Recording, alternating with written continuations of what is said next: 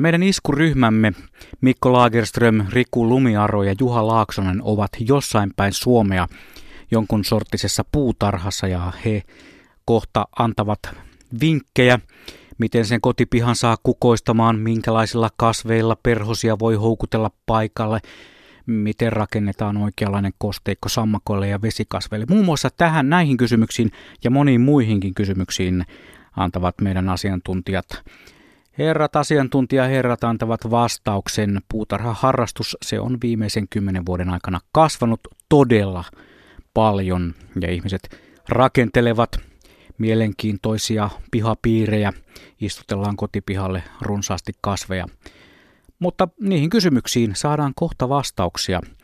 nolla kaksi nolla kolme yksi seitsemän kuusi nolla nolla on Radio Suomen tuttu ja turvallinen puhelinnumero. Siihen voi soittaa juuri tällä hetkellä ja tarjota omia asioitaan, omia vinkkejä kuulosteltavaksi. Ja voihan sitä sitten kertoa myös omia kokemuksia.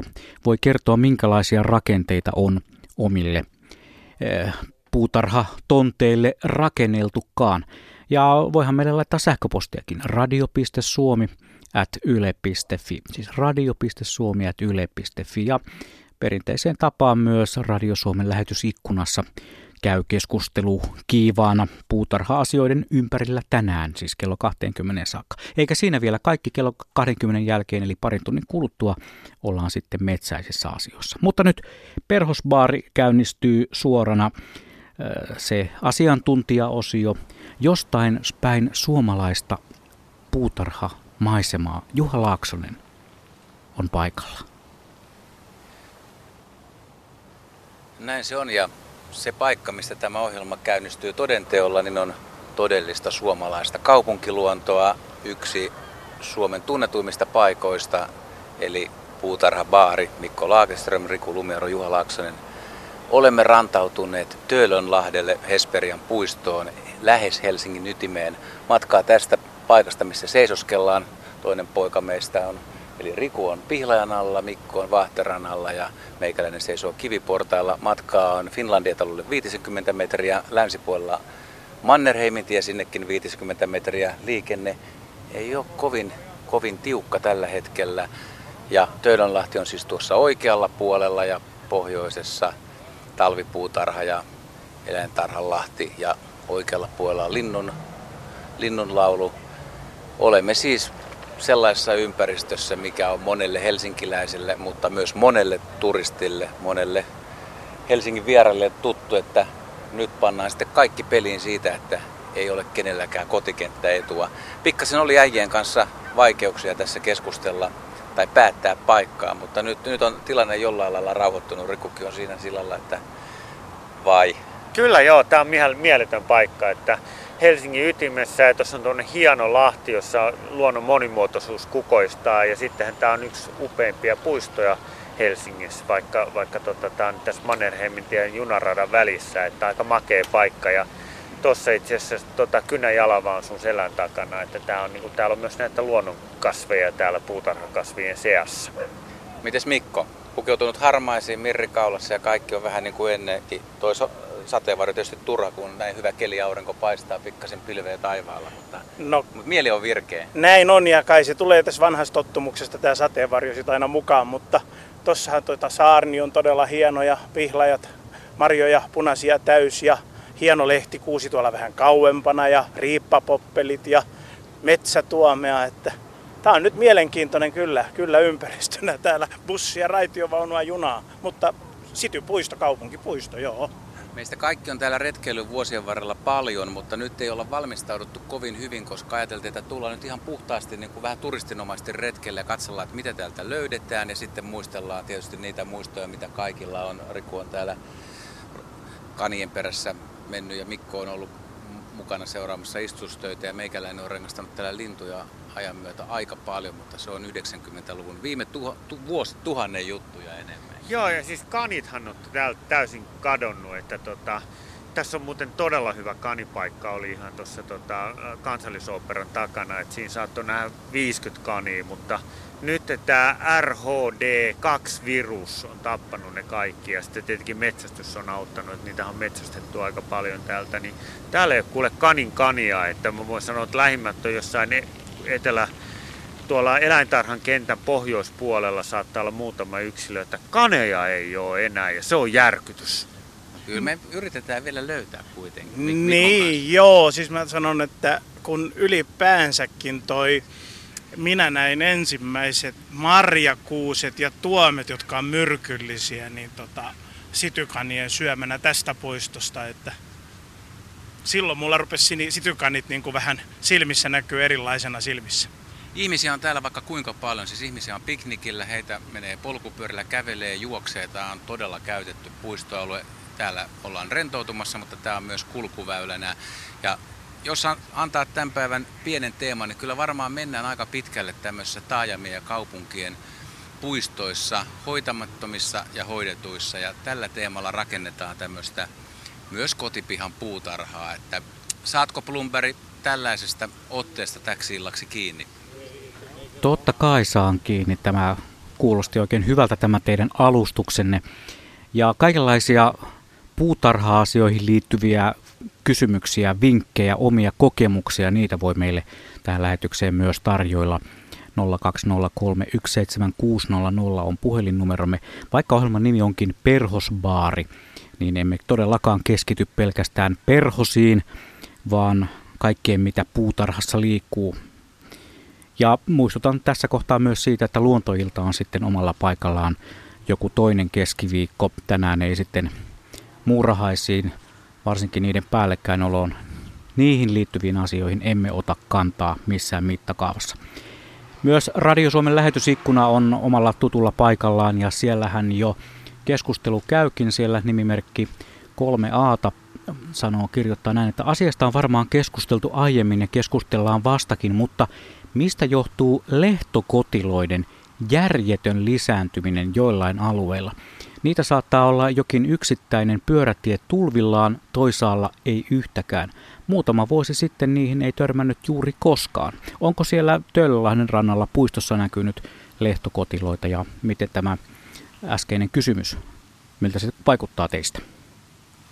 Joo, no lehtokotiloitahan on varmasti tänä kesänä näkynyt tosi paljon, koska kesäkuussa tehtiin täällä pääkaupunkiseudulla sadeennätys ja tämä elokuukin on ollut hyvin sateinen ja kun on sateista ja kosteita ja kaikkea vihreätä kasvaa paljon, eli lehtokotiloilla on paljon ruokaa, niin silloin niitä näkyy, saattaa näkyä todella paljon ja niitä itse asiassa on semmoisilla alueilla, esimerkiksi toi Villa Elfvik, siellä pyörätie on ihan täynnä, eli se on tuolla Espoon Laajalahdella, niin missä on niille sopivat elinolosuhteet. Mutta jos me ollaan nyt täällä Töölönlahdella, että tässä ollaan muuten aika jännään paikkaan tultiin. Tässä on Vaahtera, ja tämän Vaahteran alla on tämmöinen kallio, joka on täynnä sammalta. Tämä on kuin sammalpuutarha, ja sitten tuossa on noita metsäalvejuurat, tämä on tuossa hienosti kasvaa. Eli tämä on aika tämmöinen luonnon olosuhteista, mutta se miksi täällä ei ole lehtokotiloita, niin täällä on nurmikot leikattu, eli täällä ei ole tuota aluskasvillisuutta, minkä alle ne pääsee piiloon, että lehtokotilothan menee jonkun laudan tai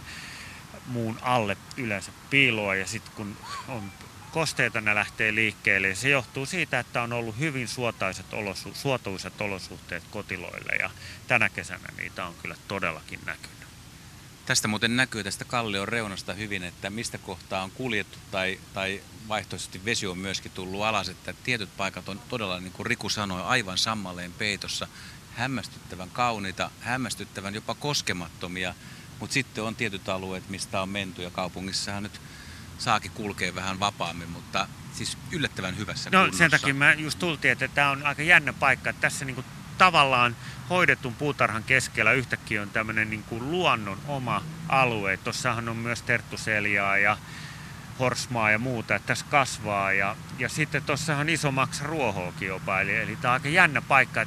Hoidet, keskellä hoidettua ympäristöä kovan kulutuksen keskellä on tämmöinen luonnon monimuotoisuushelmi. Ja tässä on muuten, hei, semmoisia puita, mitkä on aikoina... On hieno tuomi, niin. Todella hieno tuomi. Hei, kattokaas pojat. Eikö tämmöisiä siis niin, niin tavallaan villin metsäpuun näköinen, mutta täällä hoidetussa puistossa. Ja sitten vielä sen lisäksi tuommoinen vieressä tuommoinen vanhan puun runko, tuommoinen maatunut pökkelö. Että tämmöisiä ihan, ihan siis voi huomata. Hoidetuissa puistoissa olla, että saadaan sitä monimuotoisuutta. No miten siellä on lauluaika? Eikö mulla nyt lähde mikään tuomilaulu? Huomenna olla oi täysikuu! Hyvä Riku! Riku on ottaa roolia. Mutta mä, mä veikkaan, tai en ole ihan varma, onko se tää tuomi vai toi viereinen, mutta mulla on semmoinen muistikuva, että silloin aikoinaan, kun täällä oli tuomenkehräjäkoilla, niin valtava esiintyminen, niin nämä oli täysin verhottuja, nämä, nämä tuomet. Muistaako Rikut Mu- semmoista Muistaa vuotta? Kyllä, ja itse asiassa tuossa kun mennään tuonne rantaan, niin ne kaikki oli siellä. Siellä oli niiden tuomien alla oli ne kanin, nyy, kanin kolot, ja nyt ne kanit on kuollut raukat, mutta sä et Juha muista, mutta tuossa kun on toi, tota, toi kuusi, lehtikuusi, sen takana on noi puut, niin siellä mä tapasin sut yhdeksänkymmentäluvulla ja sä olit pöntöttämässä lintuja ja mä aion fillarilla ohjaa kysyä, että mitä sä teet ja sä tulit sanoa, että mä rengastan sinitiaisia. Oliks näin? Oli. Et muista. Mä en muista sitä, mutta kyllä mä vähän haikeudella katselen tässä, että montako pönttööpojat ootte nähnyt tähän mennessä? Ei yhtään. Täältä on kaikki tutkimuspöntöt poistettu tai pudonnut. Mutta siis tännehän olisi saanut kaupunkilaiset muuten tuoda tänä vuonna pönttöjä. Kasku ei kukaan ole tuonut. Ei ole vielä liian myöhäistä ja tämä voisi pöntöttää kyllä ihan kunnollakin. Mut, ja onhan näissä koloissa, tai näissä suurissa puissa on varmaan jonkun verran luonnonkoloja, että kyllä täällä talia sinitiasta todennäköisesti pesi, mutta ei kyllä näy pöntön pönttöä. Mihin Mikko on kiinnittänyt huomiota? Joo, siis kyllä muakin toi harmittaa, että linnunpönttöjä täällä ei ole. Ja nyt kun tää hieno linnunpönttökampanjakin on menossa parasta no, aikaa Suomessa. Monta sä oot rakentanut? Oot sä rakentanut kymmenen, Minä en ole rakentanut, sata, mutta tuhat, kyllä mä la- tuhat isokoskenoiden pönttöjä laitan. Mutta mennään noita isoja komeita lehtikuusia. Oot sä rakentanut koskaan pönttöä? Ja a- sitten, ai si- an- an- annetaan vähän pojille tuota rauhaa ja annetaan Plumberille tuonne Pasilalle puheenvuoro. Hyvin lämpenee siellä keskustelu ja sehän on tämän ohjelman ihan suola. Perhopaarissa on aina lämmin tunnelma. Meillä on sen verran lämmin tunnelma myös tässä lähetyksessä, että me otamme ensimmäisen soittajan mukaan lähetykseen. Hän on Eila Tohmajärveltä. Tervehdys Eila. No tervepä terve. Minkälaista kysymystä sinulla meidän puutarha-asiantuntijoille on? No mitä mieltä ne on herhiläisistä?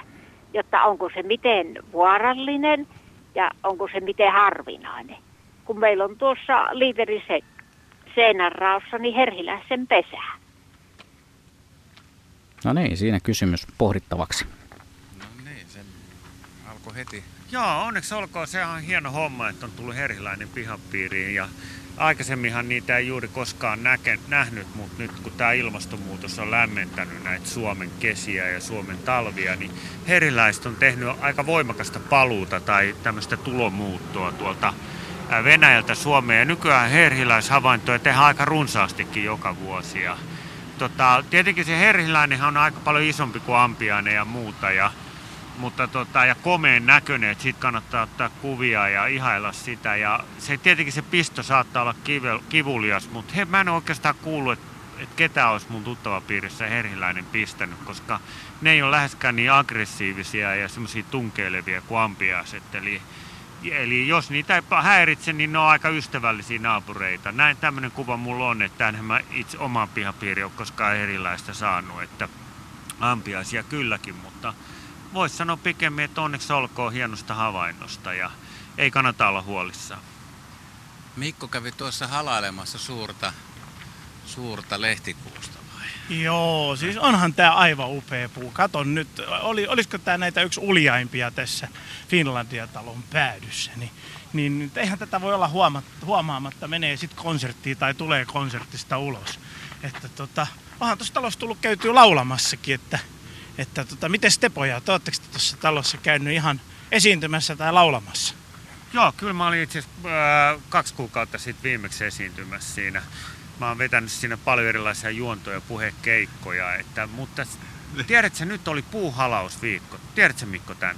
No nythän se vaan täytyy ruveta tätä oikein porukalla niin, halaamaan. Halaamaan, siis mä en olisi kuvitellut, että sä halaat puuta, mutta onneksi olkoon. Tämä on niin iso puu, ettei tässä kädet Kol- riittänyt noinkaan isolta kaverilta. Ja nyt kun me ollaan tässä Finlandia-talon vieressä, niin tuossa on toi, näette toi kulma. Ja mä oon kerran nähnyt siinä istu yöpimeällä huuhkaja ja sit kun tää Finlandia-talo on ala, alhaalta valaistu, niin se se oli siinä valokylvyssä ja se oli siihen hyvää aikaa, kun oli kanineja, niin huuhkailla oli ruokaa ja nyt kun ei ole kanineja, ei paljon huuhkaijakaan täällä. Muuten mikä toi lintu oli? Mä en tiedä, mutta siis, se, siis ihan tämän Finlandia-talon oikean reunan ton alapuolella, niin tuossa oli todella paljon kaneja ja samoin tässä kiviaidassa, tästä meni semmoista käytävää tällaista, olisi, kerran kun mä seurasin, kun niitä kaneja meni sinne, niin olisi kyllä tosiaan halunnut saada kamera, joka olisi mennyt sinne käytävistöön mukaan. Koska meidän ei kyllä voi tietää, että minkälaiset onkalot. Niin. Siis mitä aivan tässä esimerkiksi tässä Hesperian puiston alla on? Täällä voi olla vaikka minkälaista onkaloa. Niin, siellä on kanien kapin. kapin, kapin. Kyllä se Riku innostuu taas noista kaneista. Kun ensi kerran elämässä silmät avasin ja tätä maailmaa katselin. Kyllä nyt ei ole, joo, täällä. Täällä, täällä, täällä on Juha nyt niin lämmin tunnelma, että pidä vähän aikaa siellä Pasilassa. Mä haen ton erotuomaripaidan päälle, niin saadaan tää homma jatkumaan. Se on hyvä, sulle sopii raidat pukevat Kaimaa. Se vähän hoikentaakin sitä paitsi. Täällä on tullut mielenkiintoisia sähköposteja radio piste suomi ät yle piste fi sähköpostiosoitteeseen ja poimitaanpa tuosta noista lehtokotiloistahan äsken jo puhuttiin, ei palata niihin nyt sen sijaan, mutta kun ollaan kerran tällä hetkellä lähetystä tekemässä kaupunkipuistossa, niin otetaanpa Katjan kysymys. Hän kysyy, että mitkä kotimaiset kaupunkipuistot ovat asiantuntijoiden mielestä kauneimmat ja ennen kaikkea miksi? Niin, nyt, nyt sitten vaan kaupunkipuistoja kehuamaan. Joo, siis on erittäin hyvä kysymys ja siitä tästä ruvetaankin oikein pohtimaan urakalla. Kyllähän nämä kaupunkipuistot niin on monimuotoisia ja myös monilaisia ja, ja näissä on niin paljon parempia mahdollisuuksia saada niitä erilaisia kasveja ja paljon monipuolisempi siis lajisto kuin ihan, ihan tuota, sanotaan nyt tommosia, niin kuin, jos puhutaan vaikka sitten peltotonteille, mitkä on sitten ihan taas jo omakoti- tai rivitalo rakennettu alueita, niin, niin, niin kyllä, kyllä aina tämmöiset niin sanotut kaupunkipuistot on huomattavasti tärkeämpiä ja Ja, ja. Mutta onko sulla jotain suosikkipuistoa? Suosikki ei se ollut siis puisto, oot sä ollut missään? Kuule, jos nyt tästä ihan meidän ympäristöstä, Tähtitorninmäki, joo, Kaivopuisto, Alppipuisto, Leninin puisto, tässä on oikein neljä hyvää, Sibelius-puisto. Siis nimenomaan monipuolisten puiden osalta ja kuule tämmöisiä samanlaisia monipuolisia vastaavia kasvikeitaita löytyy Hangosta ja löytyy Lohjaltakin. Että siis, siis nämä on mun mielestä se, niin kun, jos näitä kaupunkeja vaan tiivistetään ja tiivistetään, niin yhä tärkeämpiä vihreitä sydämiä. Se oli hienosti sanottu, onneksi olkoon. Tota, ykkönen mulla tulee tietenkin Haagan rodopuisto. Et se on mun mielestä puisto, joka on aivan omalaatuinen Suomessa. Et kun se on se mänty, semmoinen suomainen mänty metsikkö.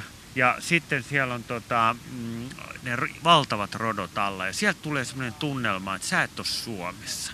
Et, et se on, siellä on aika jännä. Ja sitten kun sä meet sinne kesäkuun alussa, yleensä toisen viikon alkupuolella, niin se on täynnä kukkia. Et se on aivan, se on häkä, hä, häkellyttävän makea. Sitten on tietenkin tämä Kotkan meripuisto, tämä onko se Sapokon puisto? Sapokon. Sapokon. Sapokon. Sapokon. Se on hieno, se on, se on todella upea. Et nämä kaksi on mun mielestä niin kuin Suomen hienoimmat kaupunkipuistot.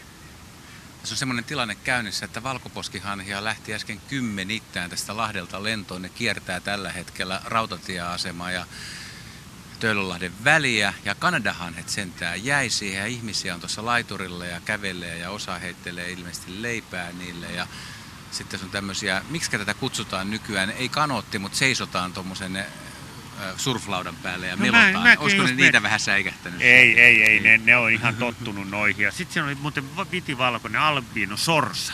Niin sekin meni. Ai sä huomasit sen joo, kanssa, joo, hyvä joo, Riku, joo. joo. Riku on tarkka mies, junia kulkee urbaanissa ympäristössä, siis ollaan hieno kenttä.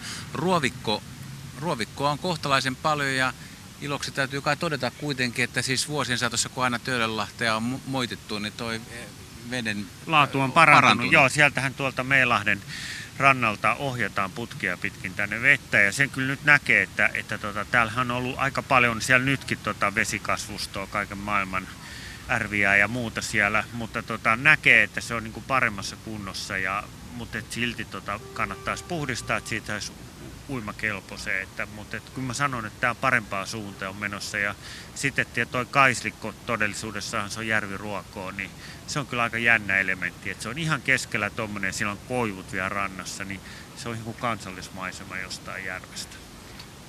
Se on totta. Ja tuo nurmialue, mikä aikoinaan oli ruderaattia eli rikkaruohokenttää, niin siinä oli aikoinaan talvehti muutamana vuonna tunturikiuru ja kiuro. Muistatko tämmöisen? Muistan, joo. Ja nyt siinä on tehty uusi puisto, jota me voitaisiin muuten mennä katsomaan. Mä kävelin ekan kerran vasta siitä läpi. Et siinä on ää, muuten tosi makea tuommoinen niin laitettu tyylikäs puisto. Mutta ennen kuin siirrytään siihen, niin sanotaan vielä nyt se tämmöinen pääpointti, että nyt että monet ihmiset, jotka, jotka nyt suurin piirtein tietää tämän Töölönlahden ja Hesperian puiston sijainnin ja tämän, niin Rikukin varmaan ehkä pystyy täsmentämään, mutta tämä on, tämä on tavallaan viimeinen jatke Helsingin keskuspuistosta, mistä tullaan täydelliseen ydinkeskustaan, rautatieasemalle ja täydelliseen kaupunkiviidakkoon. Ja sitten sen jälkeen nyt on vielä Tähtitorninmäki tuolla ja Kaivopuisto, mutta tavallaan niin kuin ison metsän puistoinen jatke. Kyllä, tämä on ihan fantastinen tämä Helsingin keskuspuisto, mikä tähän päättyy. Että, että täällä on tämmöinen vihreä keidas menee hän läpi kaupungin ja sehän näkyy, tästä menee pyöräilijöitä. Tästä on varmaan mennyt tuhat pyöräilijää tässä sinä aikana, kun me on tätä jo tässä tehty, niin menee ihan tai valmistauduttukin tähän lähetykseen. Ja,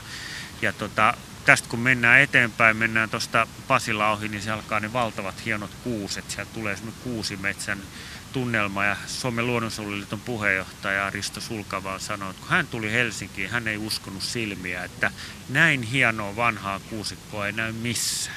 Eli tämähän on oikein mieletön juttu. Ja sitten kun ihmiset ajaa tota keskuspuistoa pitkin tänne keskustaan töihin, ne on aika niin kuin rentoutuneita. Ja siellä on muuten hirveän paljon, niin kuin, siellä on jopa sienestäjiä tähän aikaan vuodesta. Että fantastinen juttu ja ainoa ikävä puoli, että mä en vaan voi ymmärtää, että miten tämmöistä hyvinvoinnin keidasta nakerretaan. Että se tuntuu vähän kummalta, koska ei ainakaan kaupunkilaiset sitä halua. Joo, hienoja sanoja Riku, ja sitten täytyy lisätä, että sit, kun katsotte tosiaan tota pyöräpopulamäärää ja, ja lenkkeilijöitä, niin se on kuitenkin hienoa, että noin isot hienot hopeasalavat on pystytty säilyttämään tässä niin kuin urbaanissa ympäristössä tuosta ihmismäärästä huolimatta, että ei ole tarvinnut kaataa pois, että kaataako myrsky ihmisten päälle, vaan on pystytty hienoja isoja vanhoja salavia vielä säästämään. Tästä meidän ohi meni tällä hetkellä, tai juuri portaita pitkin kävelee alas neljän nuoren miehen joukkoja. Kolmella heistä on sortsit jalasta, teepaidat päällä, että sen verran on vielä lämmintä ulkomaalaisia. Siis, mutta pojat, te katsolitte tänne päin, minä katselin mitä he tekivät. He ottivat maailman suomalaisimmasta lintulajista, noista kahdesta selkälokista valokuvia äsken tuossa. Joo, joo. Mä en huomannut, kun näin, mutta mä katsoin, niin dyykkäs, nämä on selkälokit dyykkaa muuten roskista, ja siinä on porukka piknikillä, ja noin selkälokit jo odotti siinä sen näköisenä, että nam nam nam, ja nyt kun ne vei tuonne roskikseen, niin selkälokit iski, ja todellakin se on yksi maailman suomalaisimpia lintuja. Ja hienoin ehkä Suomessa pesivistä lajeista, siis lokkilajeista minun mielestäni. Ihan, ihan koppavan näköinen, joo. Tämä vanha lintu syö tässä tosi innokkaasti. Ja lapsuuskehtoni, Helsinki. Miten siellä Helsinki. Vähän pohjoisempana, herra Blomberg? Täällä keskuspuiston laidalla sijaitsevassa viihdekeskuksessa on oikein seesteinen tunnelma. Tänne on tullut edelleen lisää kysymyksiä ja niitä voi meille lähettää myöskin edelleen sähköpostitse radio piste suomi ät yle piste fi ja meille voi myös soittaa nolla kaksi nolla kolme yksi seitsemän kuusi nolla nolla on tuo puhelinnumero. Ja tota, se, mikä ihmettelitte, että mikä siellä on se lauta, niin se on suplauta. Hyvin suosittu tänä päivänä, suppausta harrastetaan. Onkohan siellä muuten näkynyt niitä Pokemonin harrastajia? Kerrotte varmaan sen Kotvasen kuluttua. Kun esitän teille myös Raijan kysymyksen. Raija kirjoittaa näin, että tarkoituksenani on siirtää hansaruusua, siis hansaruusua kesämökille rinteeseen. Minkä kokoisia alkuja otetaan ruusuaidasta, miten tiheään ne istutetaan, laitetaanko kuoppaan hyvää multaa ja kanan kakkaa vai, ja leikataanko ne lyhyemmäksi nyt syksyllä. Tässä tuli melkoinen rypäs kysymyksiä, mutta veikkaisin, että Mikko ainakin tähän ottaa kantaa saman tien. Joo, just näin. Eli nyt sitten vaan syksyllä tuota, niin ensimmäisenä kun lehdet on pois, onkohan se sitten jotain lokakuun puolta väliä, niin voi leikata ruusut huoletta alas ja sitten tota, ottaa sieltä niitä hyvällä juurakolla. Ruusut nyt on aika sitkeitä, mutta kyllä niihin sitä juurakkoa ja mielellään sitä hiusjuuristoa pitäisi saada. Ja sitten tosiaan, jos siellä juuriversotaimia on, niin niitäkin. Ja siirrellä sitten tota, ihan hyvin nyt näin vielä talveen vasten. Hansaruusuhan on niin kestävä, että kun se kestää aika pitkälle tuonne Pohjois-Suomeen myöten, niin, niin, niin siirron kanssa ei ole mitään ongelmia. Ja kestävyyshän on ihan samaa, samaa luokkaa kuin tässä niin kuin tämän, voisiko sanoa jo haitallisen vieraslaji kurtturuusun suhteen. Tuolla on muuten, Riku, pystyykö laskemaan, kuinka paljon valkoposkihanhia nyt tuolla sementtiaidan takana lasten puiston vieressä? Oi, oi, jes. Siis ihan kuin jostain elokuvasta täällä, ne laiduntaa siellä, hanhet niin kuin menee niin kuin aivan uskomattoman näköinen. Tuossa mitä muuten viittoilin, tuossa Finlandia-talon vieressä nurmikolla joku on tehnyt pienen kedon, eli siinä oli tuota päivänkakkaraa ja sitten oli tuota keto. Neilikka. Neilikkaa ja kaikkea. Ketoneilikka mua ihmetytti, että joku on todellakin semenpussin siihen laittanut. Eli täältä löytyy ihan tämmöistä luonnonkasvejakin ihan kummallisissa paikoissa. Ja sitten toi tietenkin, mikä meitä kahtaa ilahdutti, kun löydettiin Ahvenanmaalta vihdoinkin se luonnonvarainen marjakuusi, niin tuossa on marjakuusia. Ne on komeita siellä, ne mitkä siellä vielä on siellä Ahvenanmaalla. Näin on, ja minäkin olin muistaakseni vuonna kaksituhattakuusi vai seitsemän siellä jo, ja, ja silloin tämä tilanne oli tosiaan semmoinen, että kyllä ne niin kuin vähissä, vähissä siellä oli ja aidattu ne vähäiset, mitkä siellä oli. Kai se metsäkauris on sitten se pahin ongelma siellä. Eiköhän tempasta väliin yksi puhelu. Näinhän me tehdään. Elsa on Suomussalmelta meidän seuraava soittajamme. Ja oliko se niin, että kaalimatoasiaa? Terve, Elsa. Niin oli. Ja tuota, jos voisit pikkusen kovemmasti puhua, kun minulla on hiukan huono kuulo, ettei oikein kaikkia kirjaimia erota puhelimessa sanoista. No niin, ole hyvä. Nyt tulee varmasti tarpeeksi Noniin. lujaa. No niin. Joko tämä menee sinne? Joo, kyllä. Ole hyvä vaan, Elsa. No niin. Elsa Hiltunen Suomussalmelta, hyvää iltaa. Minulla oli semmoinen kysymys, että taka tarinakin tässä tulee mukana. Nojen kaalimatojen kanssa, kun tuota, tänä kesänä niin ne oli niin suurena tuo aiheena tuolla, että ihan, ihan, ihan joukkoittain tuota, joka päivä sainien kanssa taistella, ja minä kaksi kertaa myrkytin, ja tavallisesti se joku myrkky, en, hänen, en sen nimeä muista, mutta tuota, on aina tehonnut, että se on yhdellä kerralla mennyt ohi. Ja ei tämä kaksi kertaakaan vaikuttanut mitään, kun näytti vain, että ei kun lihoa loukat siinä.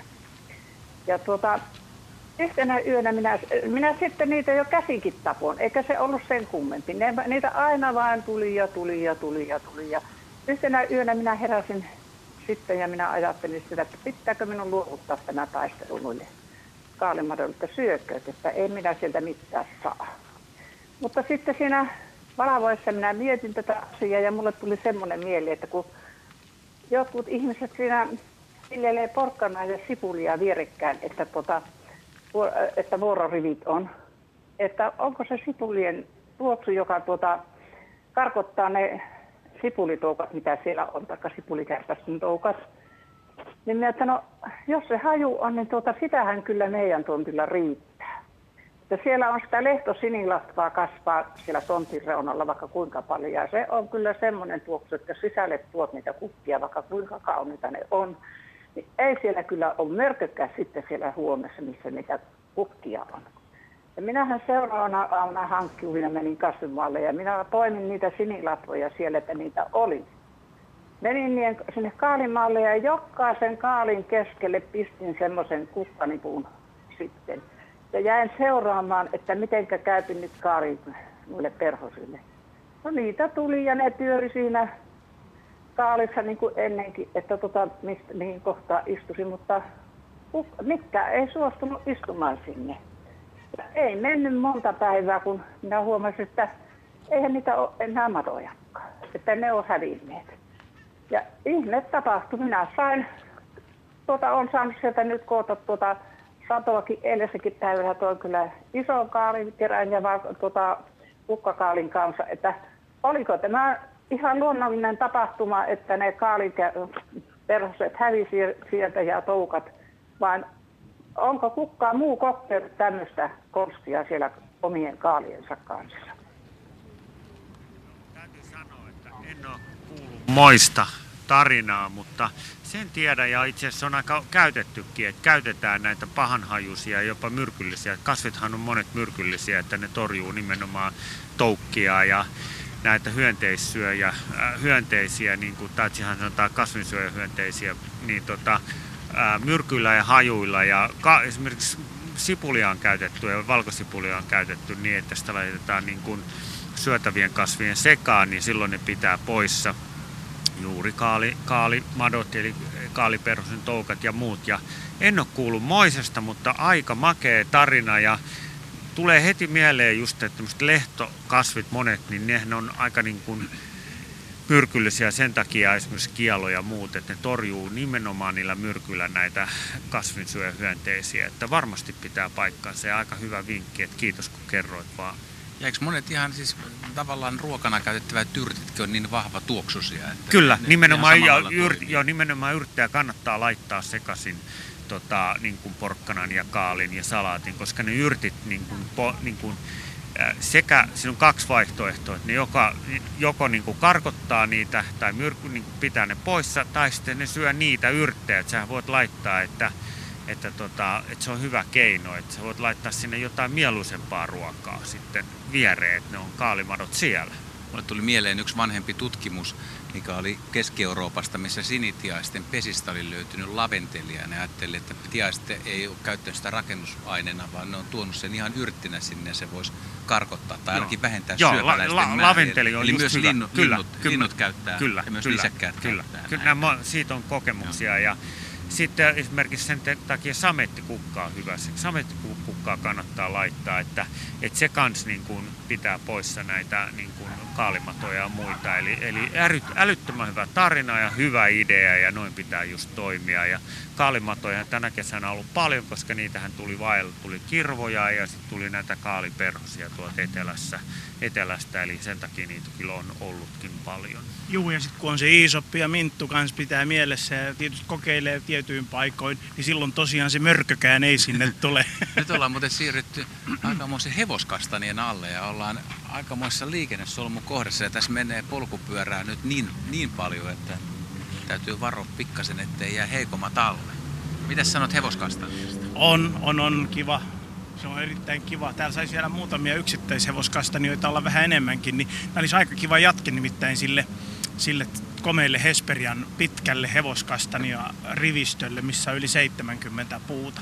Että tota, tässä voisi muutama vielä olla täydennykseksi. Niin tuostahan se muuten näkyy, näkyykin, mutta nythän ne on, mä kävin kattoon, niin nämä hevoskastaniat on saanut sen, onko se rutto vai mikä se oli, niin se on tuolla toisessa merenrannalla, eli siellä missä on Sibelius-monumentti, niin siellä ne on jo ruvennut kärsimään siitä. Eli käykö niin, että tämä ilmastonmuutoksen ja uusien kasvitautien takia niin meillä ei kohta hevoskastanioita täällä? No mä oon sitä mieltä joo, että siis hevoskastanian kanssa, siinä on just yksi semmoinen seurattava puu, jota täytyy seurata. Että sitä ei voi tosiaan ihan satamäärin istuttaa, mutta jonkun verran pitää ja eri alkuperiä mielellään.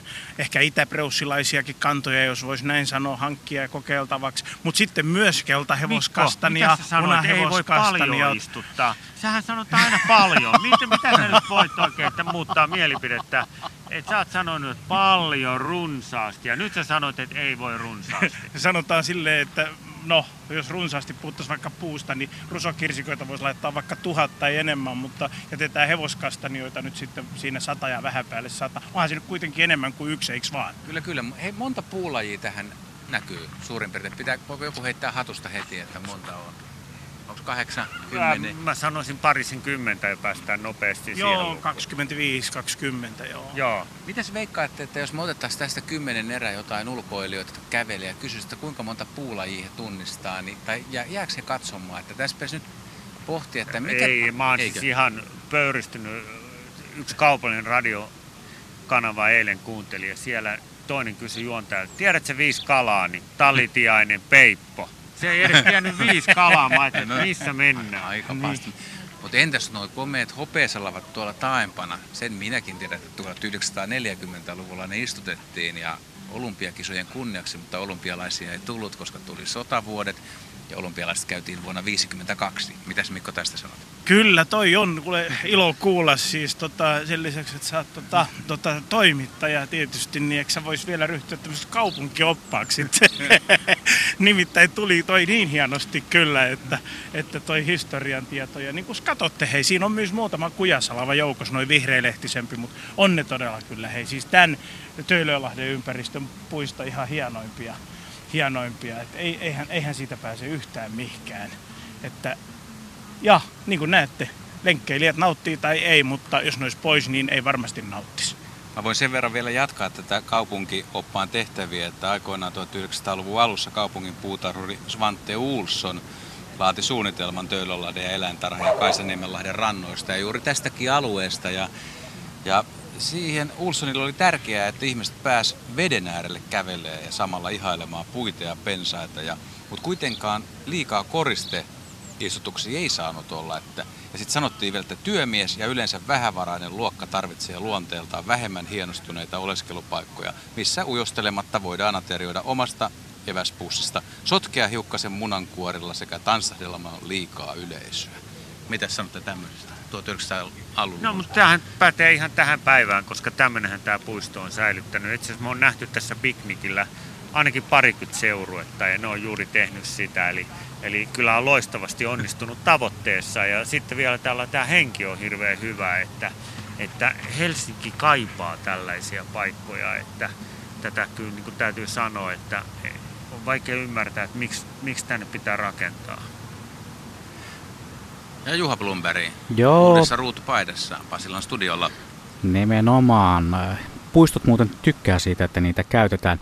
Niistä hevoskastenioista, kun äsken puhuitte, niin kerrottakoon, että Metsäradiossa kello kaksikymmentä jälkeen puhutaan nimenomaan hevoskastanioiden bakteeritaudista. Niina on laittanut meille viestin tuosta herhiläisistä. Hän kirjoittelee näin, että täällä Ruokolahdella mökkimme Kuistin välikatolla on herhiläisten pesä ja niitä pörrää siinä jatkuvasti. Iltaisin kun sisällä on valot, ne pyrkivät sisään ja oikein kopina kuuluu ikkunoista. Ei ole ihan miellyttävää katsoa, kun toistakymmentä jättiä pyrkii sisään. Lähinnä tulee mieleen joku kauhuelokuva. Muuten ne eivät ole haitanneet. Näin siis Niina viestitteli meille. Mutta meillä on seuraava soittaja myös lähetykseen mukana. Ihan kotvasen kuluttua saamme hänet. Puhelu tulee Helsingistä ja puhelimessa on Kaarina. Tervehdys Kaarina. Iltaa. Ole hyvä, kysy meidän asiantuntijoilta mitä haluat. Joo, mä kysyn tuota pionien kasvatuksesta. Tuota, mulla on pioneita mökillä Keski-Suomessa ja, ja tuota, viime keväänä sitten kevään innostuksessa niin annoin niille kanan kakkaa, eli lannotin joka ikisen pionipuskan. Ja tänä vuonna niin mikään niistä ei kukkinut. Eli sitten kuulin, että se oli virhe, että ne eivät halua lannotetta. Ja kysymys kuuluu nyt, että kuinka, kuinka pitkäksi aikaa ne kaunokaiset nyt sitten pahoittivat mielensä tästä kanankakasta. Riku. Joo, no tota, mä oon kyllä, mulla on kaksi pionipenkkiä omalla pihalla ja mä oon kyllä niitä joka vuosi tota, lannottanut ja nimenomaan kanankakalla. Se on ollut se toinen ja ne on kyllä sitten vähän kasvanut liian pitkiksi, että siitä johtuen, kun on ollut paljon typpiravinnetta, niin ne nuokkuu, mutta ne ei ole siitä. Tiedän, että on sanottu, että ei saisi kauheasti lannottaa, mutta kyllä mä oon niinku sitä perennä penkkiä lannottanut just sen takia, koska siinä on ruusua ja muuta, eli, eli ne, ne on niinku tykkää, että, että enemmän mulla tulee kyllä nyt mieleen, että viime talvi oli, ja jos on Keski-Suomessa, niin oli tosi paha kasvien, puutarhakasvien kannalta, kun oli, ää, tehtiin joulukuun lämpöennätys yli yksitoista astetta, ja sen jälkeen tuli äkkikylmä lumettomaan maahan, märkää lumettomaan maahan tuli miinus kaksikymmentä astetta ja tämä oli tosi tuhosa ja näin tuhosaa talvea ei ollut sitten vuoden kahdeksankymmentäseitsemän jälkeen. Niin enemmän mulla tulee niinku mieleen, että tämä on tämä talviolosuhteet kuin lannottaminen, koska mä itse lannotan joka päivä, joka vuosi niitä pioneita ja ne ei ole, ne ei ole koskaan jättänyt kukkimatta. Et pikemmin tämä talvi.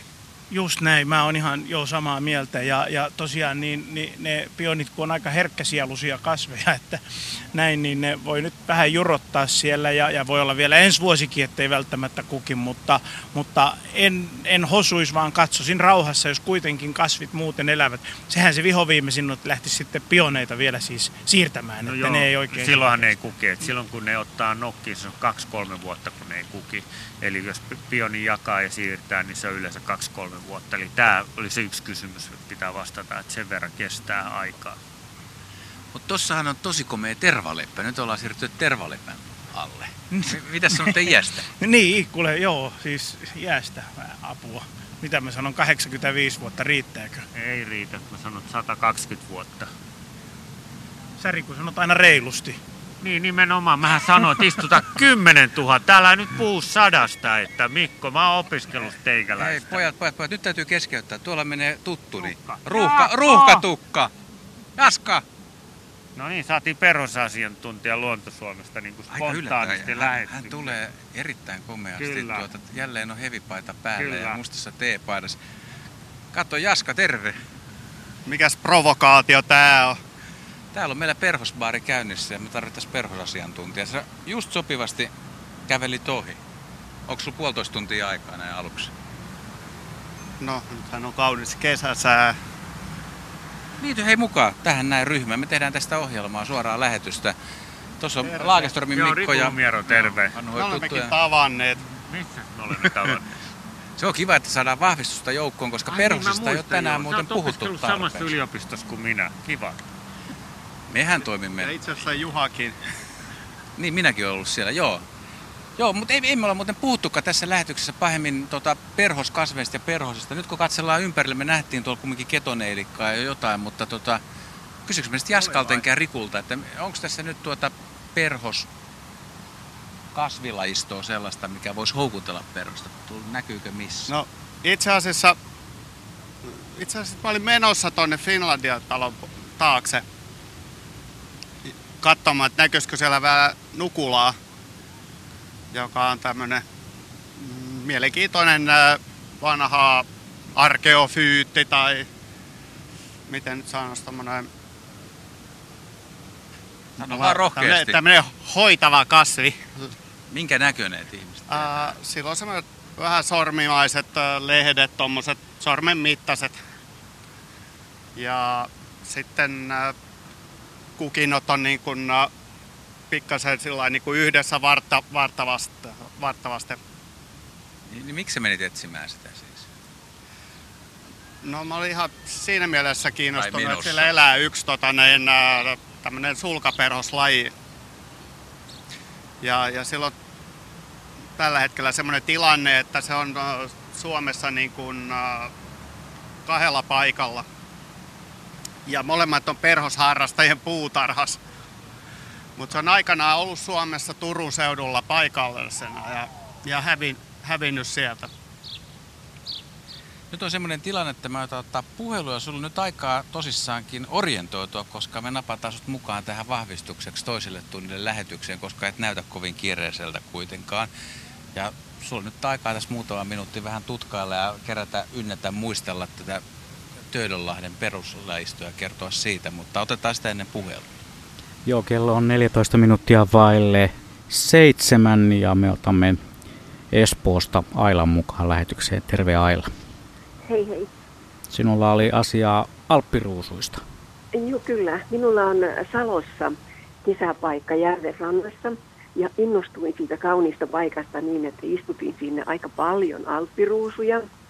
Ja, ja sitten, koska siellä oli mäntyjä paljon, ja mä oletin, että tuo olisi semmoinen pohja, missä alppiruusut viihtyisivät. Ja myöskin istutin sinne omenapuita. Ja nyt se on ollut kaksi kesää minun kiireiden takia, että en ole ehtinyt tehdä siellä mitään. Joten siellä on nyt sitten pikkaruohoa ja kaiken maailman muuta pajua ja kaikkia kasvanut. Ja minun pitäisi se nyt laittaa kuntoon. Ja... Nyt mä haluaisin siirtää erääseen toiseen paikkaan alppiruusia, kun siellä on nimittäin nyt seitsemäntoista. Että turhan paljon ja liian tiheäs. Voiko siirtää alppiruusuja? Kun ne on ollut siellä nyt jo semmoinen, sanotaan neljä vuotta. Mikko? Vai pitääkö ulottaa koko ky- siirtäminen? Kyllä.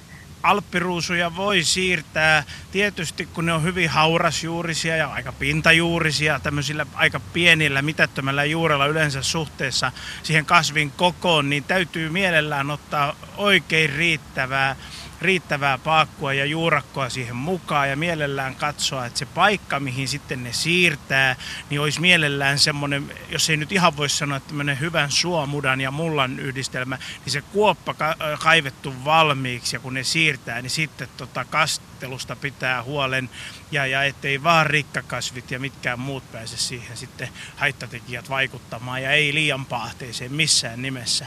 Mutta niin kuin sanottu, niin alppiruusut on sikäli semmoisia muut jotenkin mukavan haasteellisia kasveja kyllä, että ne antaa aina vähän semmoista, semmoista taisteluhalua sitten kanssa ehkä, että jos niitä siirtää, niin pitää ottaa semmoinen pieni riskin mahdollisuus, että onnistun tai en, mutta, mutta mikäpä estäisi siis siirtämästä ja kokeilemasta.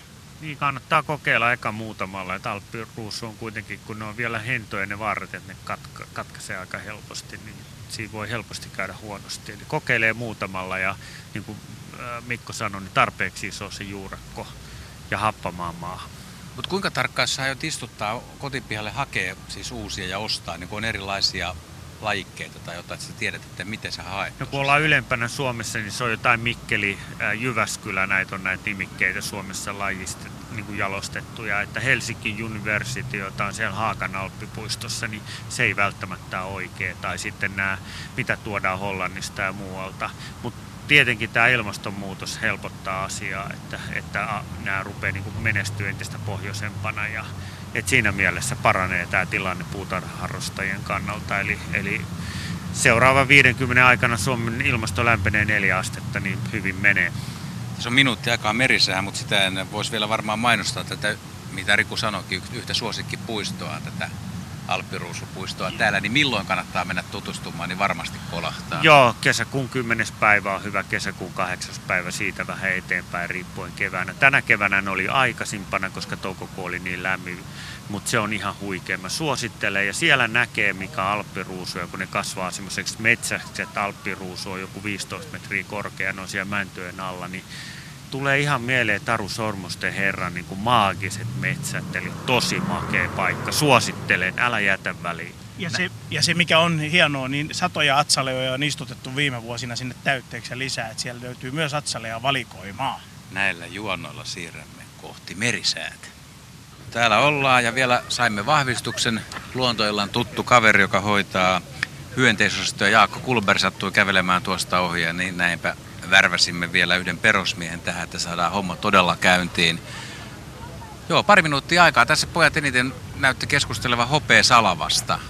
Oliko siinä, siis kasvi on, on kookas tai puu on kookas, kapeat, harmaanvihreät lehdet, hyvin tunnusomainen näköinen, paksut rungot tässä. Niin oliko se joku hyönteislaji vai oliko se vaan komea vai mitä kautta sitä kehuitte? No kyllä mä siis... kehun tuon koko puun hapitusta ja olemusta. Toihan on niin kertakaikkisen hieno ja, ja vaikka sitä nyt jotkut tyrmää jopa, että ei sitä pitäisi istuttaa, kun on niin värikäs läiskä maastossa. Mutta siis kyllähän tuommoista värikkyyttä tarvitaan. Ei kaikki voi olla sitä tiheätä lehmusvihreätä massaa. Että unalehtiset puut ja hopealehtiset puut, ne on kauhean tärkeitä minusta. Ja katon nyt miten kivasti tuohon sinisen Töölönlahden veteen ne sointuu.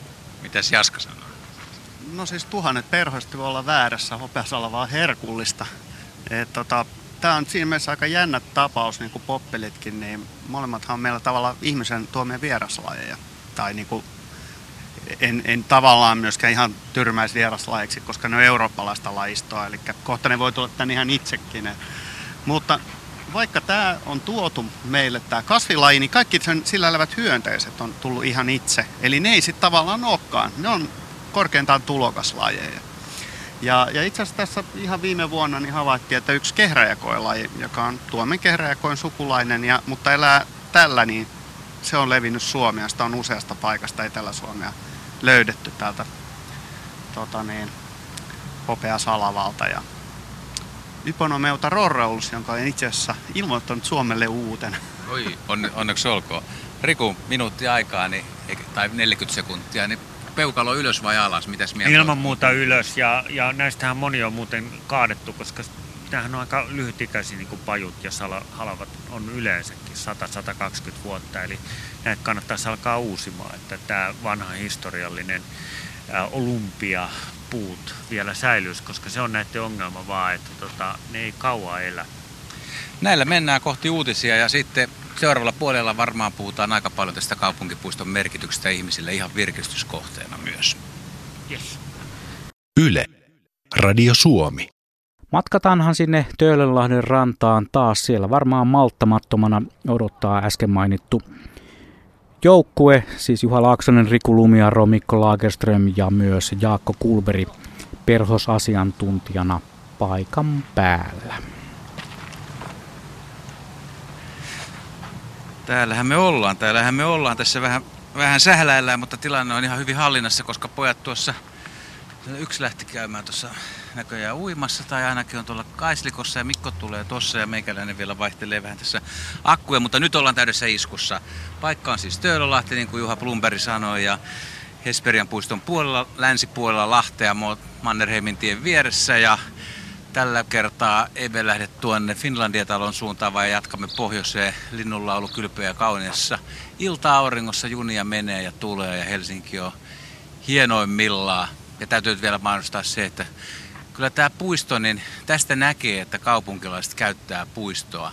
Täällä lenkkeillään, kävellään, täällä mennään polkupyörällä paikasta toiseen, tullaan töistä kotiin, mennään töihin ja myös ollaan retkellä, ollaan piknikillä, nautitaan elämästä. Mitäs Mikko sanot, että tätä katsellessani, no eikö aika selvästi paljastu, että kaupunkipuisto on ihmisille hyvin tärkeä? On, on, on, on. Eihän niitä muuten täällä olisi. Että, tämähän olisi ihan tyhjä, tyhjä tota, tämmöinen viherkenttä tässä, jos, jos täällä ei tota, ihmiset tosiaan. Ja niin kuin huomaat, että uskon, että moni siis niin mielellään läpikulkumatkallaan, läpikulkumatkallaan tuota, täällä myös menevät. Oli, olisi sitten töihin tai teatteriin tai minne vaan, niin Niin, niin mieluummin täällä luontokeitaan keskellä. Kuulet sä, Jaska, tätä kautta, kun sä meet johonkin? Niin... No itse asiassa en yleensä, mutta on silloin täällä käynyt perhosia vähän jahtailemassa täällä. Täällä on hyvin monipuolinen kasvillisuus, ainakin tuolla rungosta ylöspäin. Et mikäs tässä? Hyvältä näyttää. Vähän kasvanut puut sitten viime näkemään. Muista viettäneeni naimisiin menoni jatkoja tuossa läheisellä kalliolla. On niin paljon se... miellyttävämpää kuin hikisessä ravintolassa. Niin, varmaan paremmat, vielä paremmat näkyvät kuin nykyään. Tosiaan puut on kasvanut. Ja... No, me lähdetään kävelemään tästä eteenpäin ja annetaan, otetaan vissiin heti alkuun kärkeen, niin Kullberg saa vähän aikaa ohjella tätä lähetystä sitten. Me repäisemme sen tänne oikein tosissaan. No, sehän on itsestään selvää, että repäisette minulta lähetyksen, mutta minäpä repäisen tuosta yhden sähköpostin eetteriin. Marjut kirjoittelee näin, että mulla on villiintynyt oregano.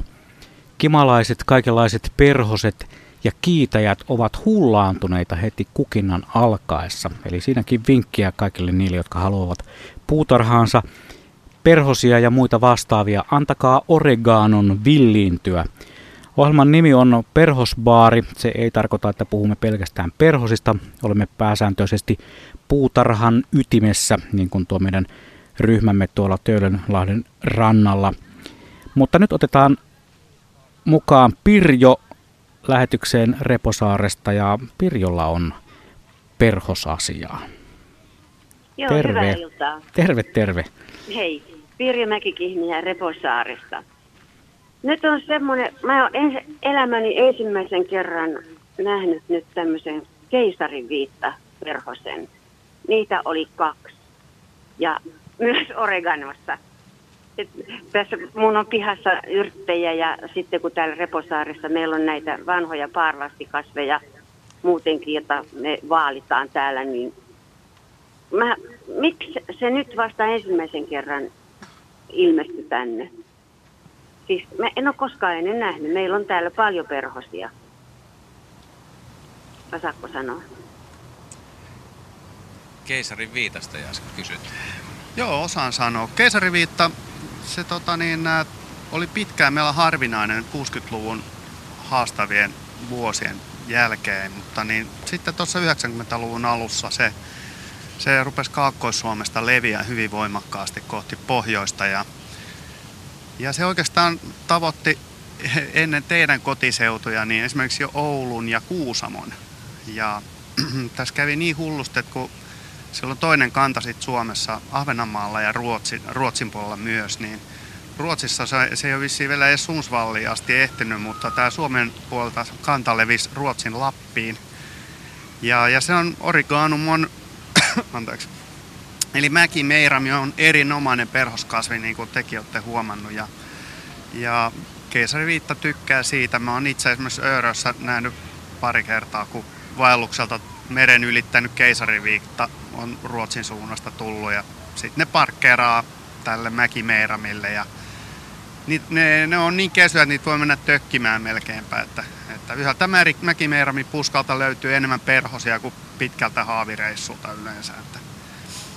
Onko susta, Jaska, tämä Mäkimeerami, niin jos antaisi vaan kuulijoille yhden vinkin, että jotain pitää istuttaa, niin olisiko se semmoinen vai jos ajattelet perhosia, niin mitä, mitä sä suosittelisit? Kyllä se keskikesällä on parhaita, parhaita niin perhosia, monille muillekin hyönteisille mieluisia kasvia. Monet kovakuoriaiset kukkajäärät käy sillä. Ja, ja sitten tietysti, jos haluaa lisää eksotiikkaa, niin sitä vaan kasvikirja kouraa ja katsoo mitään naapurikasveja, niin se on melkein samaa kamaa. Että, että esimerkiksi toi, mikä mentaspikaatta, mikä se on suomeksi? Minttu.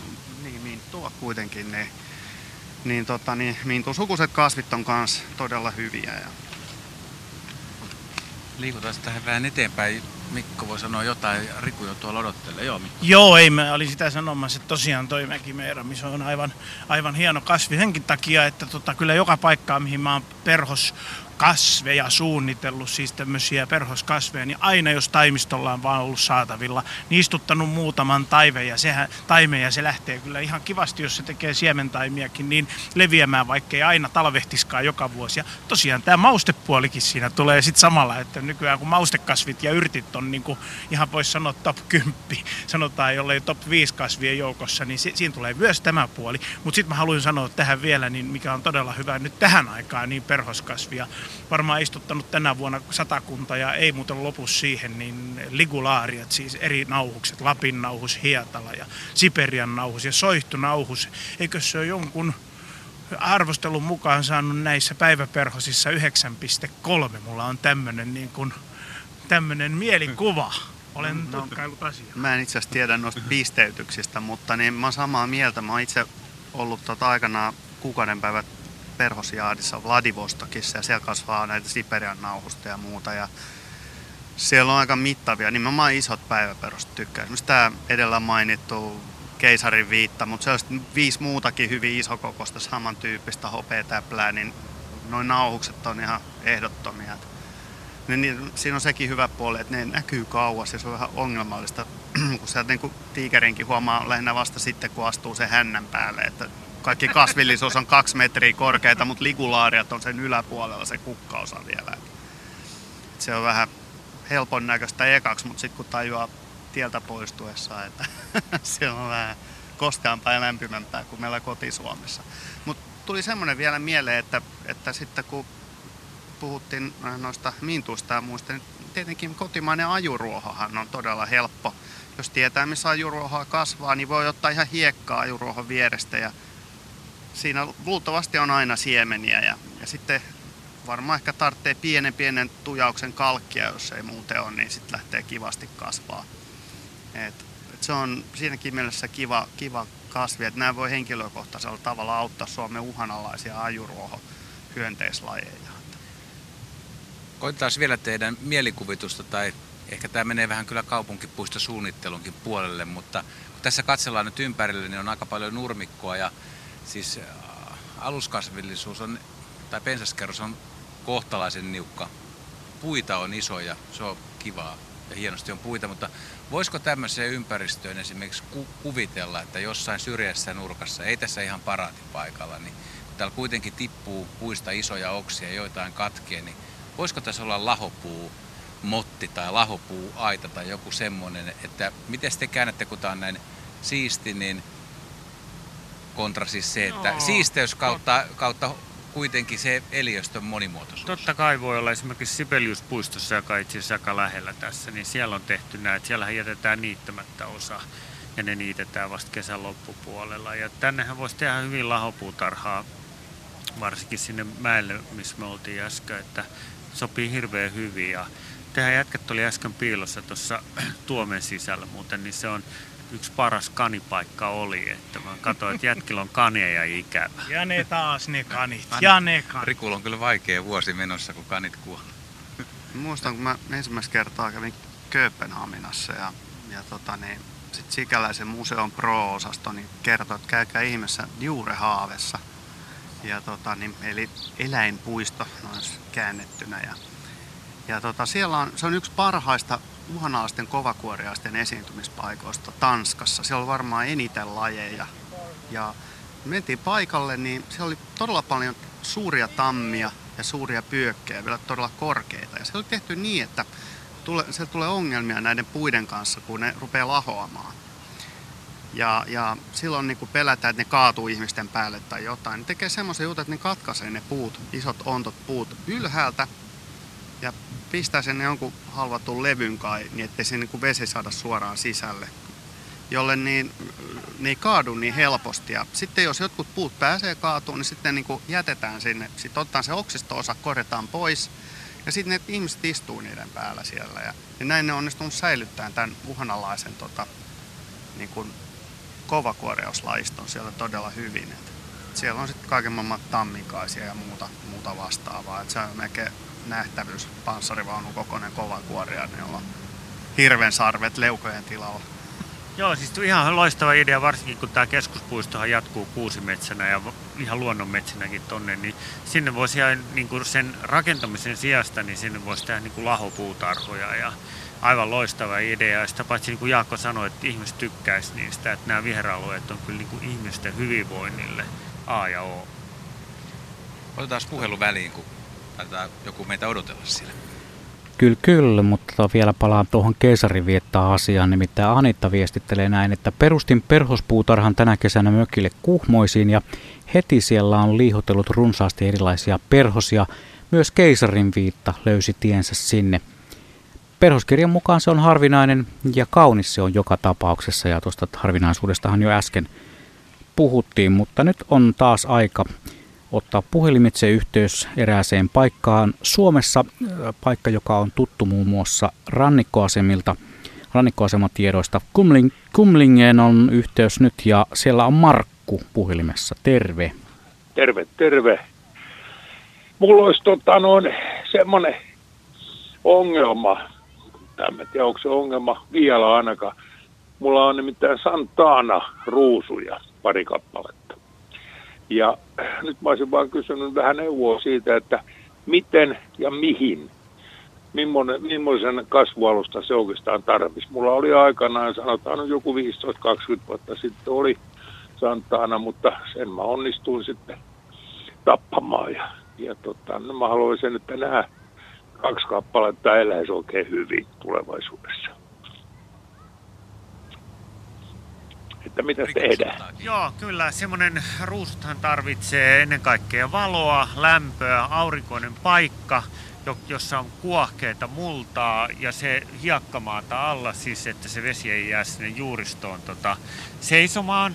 Eli, eli semmoinen niin kuin lämmin ja sitten siellä on paljon ravinteita ja sitten ennen kaikkea ne ruusut pitää istuttaa riittävän syvään.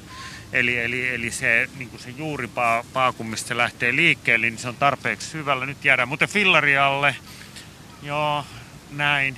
Niin, että se on riittävän syvällä, että jos nyt varsinkin viime talvi oli tosi paha ruusuille, että monin paikoin ruusut kuoli, koska ne paleltu, niin että se, se niin kuin tavallaan se juuripaakun ydin, niin se ei saa liikaa kylmää. Eli, eli, eli semmoinen niin kuin hyvin multava maa, jossa vesi ei seiso ja mihin on paljon tuota aurinkoa paistaa ja lämpöä. Se on ruusuille. Ruusut tykkää lämmöstä ja auringosta ja ravinteista ja vedestä kasteltuna.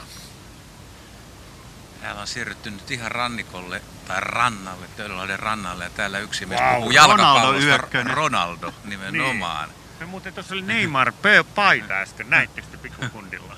Joo, mutta Jaska, kerros. Kertokas vähän Ronaldo-yökkösestä. Siis. No tossa, tossa on tosiaan gamma-yökkönen lentelee, että sehän to, kävi vähän kyyneliä nykäsemässä. nimensä mukaisesti. Joku punalatva se on, mutta tuskin kotimainen. Aika... Purppura punalatva, niin. Eupatorium. Mutta mut näyttää ihan kohtalaisen hyvältä perhoskasvilta. Eikö tämä nyt kuulu kans joukkoon? Täällä? Joo, siis tosiaan tässä, tässä tota noteerattiin, että tätäkin kasvaa. Tämä on erittäin hyvä perhoskukka päiväperhoselle, mutta näköjään tosiaan Ronaldo-yökkösetkin Ronaldon puutteessa sitten pöristelee sillä. Gamma-yökköset toinen sukupolvi on lähtenyt nyt tässä viimeisen parin kolmen viikon aikana vauhdilla lentoon. Ja, ja vaeltaja ja perhonen tarvitsee paljon energiaa ja, ja meidän luonnossa alkaa vähän nämä muualat kuin puutarhasta, niin ehtyä nämä mesi, mesivarastot. Että tämä on oikein hyvä, hyvä kasvi siinä mielessä.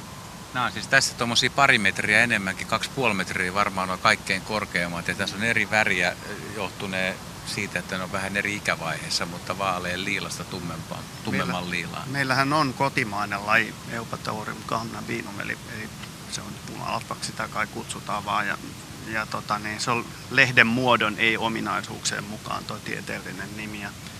Mutta se on aika harvinainen kasvi. Että mä en ole itse asiassa Suomessa nähnyt yhden ainoan rehu ja se, se, se tota, kasvaa sattumalta mun suosikki keräilypaikalla. Ja, ja tota, niin, kauheasti odottanut, että se suvaitsisi lisääntyä johonkin, mutta ei. Ja itse asiassa niin tässä pari viikkoa... Viik- Niin, viime viikolla niin mä, olin, mä olin Öyrössä käymässä ja, ja itse asiassa siitä löytyy yksi, yksi tämmöinen sulkaperhoslaji taas.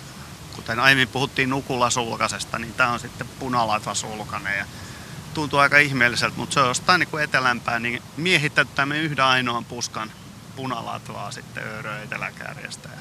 Perhoset on kyllä ihmeellisiä niin kuin löytämään ravintokasvinsa ja pikkuperhoisissa on aika hauska juttu, että, että niin kuin ne Ne on niinku trofiataso ykkönen niinku perhosista tavallaan. Et, et yksikin kasvi voi riittää ja niinku esiintymään. Ja suurperhoset on sitten vähän, vähän nihkeämpiä, niinku tarjotaan jo vähän enemmän. Ja sitten kun joku Apollo, niin pitää olla kokonainen saaristo, että oma tontti ei riitä en, niinku elinvoimaiseen populaatioon. Et sit... Olisiko täällä hauskaa liidellä samanlaisilla aisteilla kuin perhonen ja haistella ja ottaa tuoksuista vähän? Riippuu Mik... varmaan lajista. No, otat semmoisen kunnon lajin, jolla on hyvät, hyvät aistit. No sit ne ei luultavasti haistele muuta kuin naaraita. Ja aika moni mies varmaan. No eihän se vissiin sitten muuta sun tilannetta mihinkään. Jatketaan sitten tästä eteenpäin. Ja, Miten ja... sä nyt oikean puolimmaista kasvista sitten? Meinaat, että et, et, tota, niin kukat ei sit ollenkaan kiinnostaisi? No, no kyllä, sinähän oot monipuolinen kaveri kukat. Ja, mutta mutta hei tässä ennen kuin... Tuossa ajattelin vielä, vielä sitä, että olisi se aika jännä tosiaan siis, a, a, olla siis jonkun hyvän... perhosen aisteella varustettuna saisi vuorokauden lennellä tässä ja kuinka pitkältä sä, sä tosiaan huomaat sen kasvin ja suunnistat sitä kohti, niin sitä tässä ajoin takaa. Niin, niin. Tai sitten niin kuin pussi, pussikkaat, niin, jotka elää pari vuotta oman säkkinsä sisällä ja nyhvää ja syö jotain jäkälää kiven vierestä ja sitten niin kuin perhosena eletään pari tuntia ja heti kun on, on hommat ohi, niin kanttu vei. Se meinaat, että jos me vedettäisiin kivisaksi paperi, niin toisella voisi olla huono, huono, huono tulevaisuus ja toisella olisi parempi. Niin varmaan. Ja... en tiedä. Se on... Sitten semmoinen elämä ei kovin helposti katkea. Että, että sitten jos on kaunis päiväperhonen, kaiken maailman sudenkorjan, tai linnut ja perhosharrastajat on sun perässä. Muutenkin voi olla elämä vaikeaa. Kaikessa on riskinsä. Parempi kuin ei pääse itse päättämään. Joo, eikös tässä muuten nyt taas pojat ole todettu se, mitä tässä on vuosi, vuosia hoettu, että, että siis kyllä kannattaa semmoisiakin kasveja istuttaa puutarhaa ja kokeilla, mitä lajeja ne houkuttelee. Tässähän oli siis juuri nyt semmoinen laji tämä, tämä tässä, että joo, jossa sitten yllätyksellisesti löytyi tämä, tämä laji, sanopas nyt mikä se oli. Punalatva sulkanen. Siis, niin kyllä, juuri näin, että tuota, niin, niin, monta kertaa niin istuttaa siis myös niitä muitakin kuin täysin varmoja mesikasveja. Että sieltä voi löytyä aina joku semmoinen minun mielestä mielekäskin laji sitten ja sitten semmoinen niin kuin ihan toteamus ihan, ihan, että että se ei tiedetäkään vielä, että se laji käyttää sitä ravintona. No sitten pojat, nyt kun ollaan tässä ja teitä on kolme, me olta mä voin kysyä, niin tässä ihan viherrakentajan näkövinkkelistä kysyisin, mitäs mieltä ootte, jos täällä pitkin täällä Töölönlahden rantaa ja tuolla puiston puolella olisi niin päärynäpuita, luumupuita, kirsikkapuita, omenapuita, mistä ihmiset vois nyt just kun on omenasadotkin aivan valtaisia, niin mitä mieltä ootte, kuuluisiko ne tänne, voisiko niitä laittaa tänne vai, vai vierastatteko te täysin ajatusta, että siis kaupunkipuistoissa olisi hedelmäpuita, syötäviä siis hedelmiä. Mä oon siis ollut aina kateellinen mun ukrainalaiselle kavereille, kun me ollaan Karpaateilla oltu vähän, äh, niin kuin lähdetään jostain pikkukaupungista ja kiipeämään vuorelle. Ja koko se matka on niin kuin täynnä erilaisia aprikooseja ja luumuja. Eri... Mä oon niin kuin todella kateellinen ja niitä voi niin kuin poimia siitä, niitä on niin kuin tonnikaupalla siinä keskellä katua. Ja kuka ei muuten tule valittamaan niiden syömisestä tai vaikka poimisit niin paljon kuin jaksat mukaan. Et siellä ei kyllä tähän aikaan vuodesta nälkään kuoli. Joo. Mites Juha ja Riku? No, tuossa Riku vastaa tänne. Täällä on kiperä kysymys. Joo, niin. Mä kattelin tässä ympärille. Tuossahan muuten omenapuu edessä. Että aika vähän omenaa. Et ihme kyllä, että tänä vuonna on muuten omenaa ollut tosi paljon. Niin tota, siinähän on Mikolle kaipaama omena. Totta kai niitä kannattaisi tuoda tänne. Mikko on ihan oikeassa, mutta mä luulen, että se kulttuuri pikkuhiljaa jalkautuu, niin kuin nämä lahopuutarhatkin. Että, niin kuin Jaakko sanoi, että kyllä nämä niin kuin ideat muualta tulee meille. Että tänne sopisi niin kuin lahopuutarhaa ja lisää näitä omena- ja päärynä- ja kirsikkapuita. Kirsikat on siitä kivoja, että ne levii itsekseen. Mutta mä, mä en vieläkään oikein ymmärtänyt, että siis minkä takia semmoista kulttuuria tavallaan Suomessa on. Että onko se... Muuta kuin paikoittajat on tietysti, Bengt-saliin istutti vaikka kuinka paljon koristeomenapuita, mutta että, että miksi niitä ei käytetä? Eikö sitä käytetä paikoittain sen takia, että ollaan sitten mustasukkaisia, että jos ne tuottaa jotain, niin kuka ne saa vai, vai minkä takia tämmöinen? Jotenkin joo, semmoinen. Ja sitten aina tulee tämä, minkä mä oon kaikkein yleisimpänä väitteenä kuullut, että jos pääryneitäkin tulee paljon ja sitten sieltä kilpaa niitä kiskotaan ja revitään, niin puiden oksat repeäisi. Ja tottahan se tietysti on, mutta, mutta yhtä lailla ne siellä maaseudun pihapiirissä, jos niitä tulee valtaisa sato, niin se oksa voi niiden hedelmien painostakin.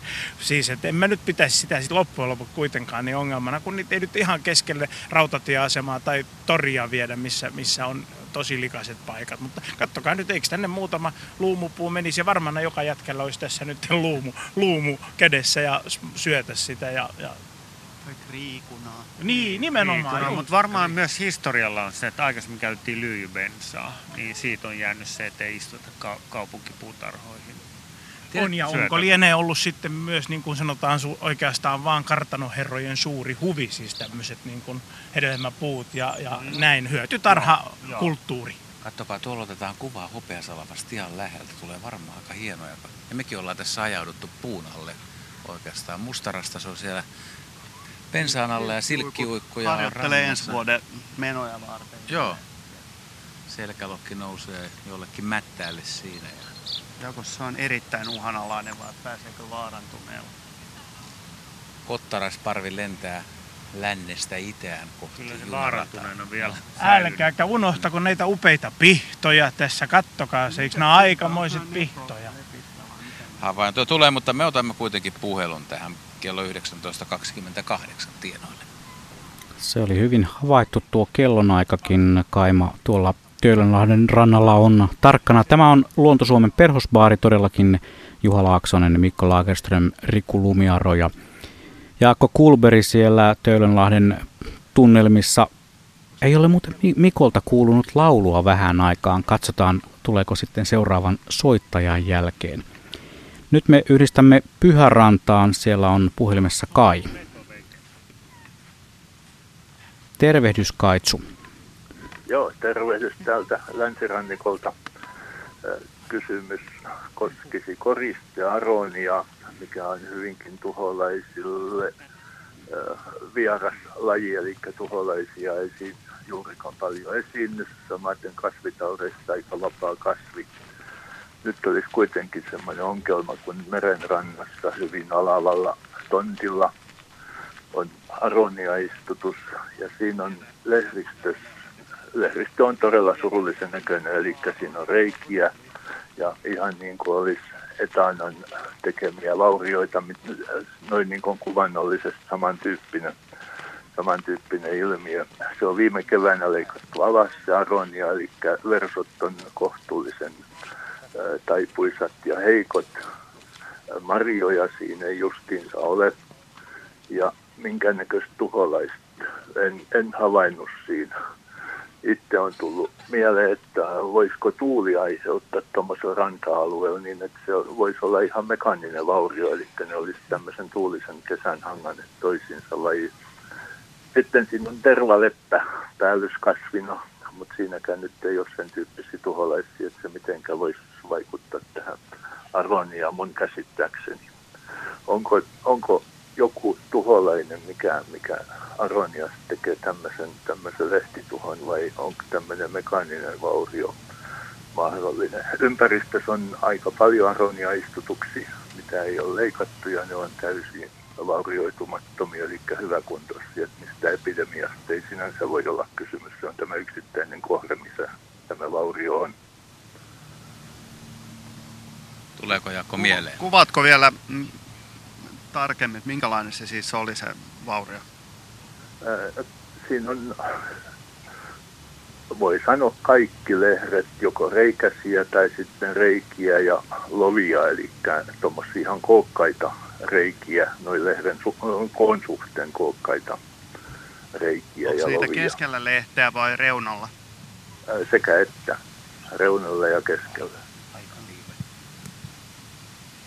Joo, en, en kyllä osaa ihan suoralta kädeltä sanoa, että mä en ole itse asiassa ole koskaan niin arannoja sillä silmällä kattonut, että kuolleksani en muista edes, että mihin heimoon ne kuuluu, jolla voisi saada ehkä vähän vinkkiä, mutta kuul- on, on periaatteessa hyvin paljon sellaisia generalisteja ja perhoslajeja esimerkiksi, jotka syö monien eri per- äh, niin kuin puiden ja pensaiden lehtiä, että joillekin esimerkiksi kelpaa kaikki ruusukasvit ja jotkut vetää niin kuin lähestulkoon kaikkea, mutta saattaa sitten dissata jonkun, eli, eli hylkiä jotain tiettyä. Esimerkiksi jos tykkää muuten lehtipuista, niin monet ei tykkää haavasta jostain syystä. Ja, ja tota, tämä saattaisi tietysti olla ruusukasvi, en mene todellakaan vannomaan, mutta siinä tapauksessa on kyllä esimerkiksi monia mittareita ja, ja yökköslajejakin, jotka, jotka vois periaatteessa käydä tuommoisen pensaan, pensaan kimppuun, ja, mutta missään nimessä ne ei ole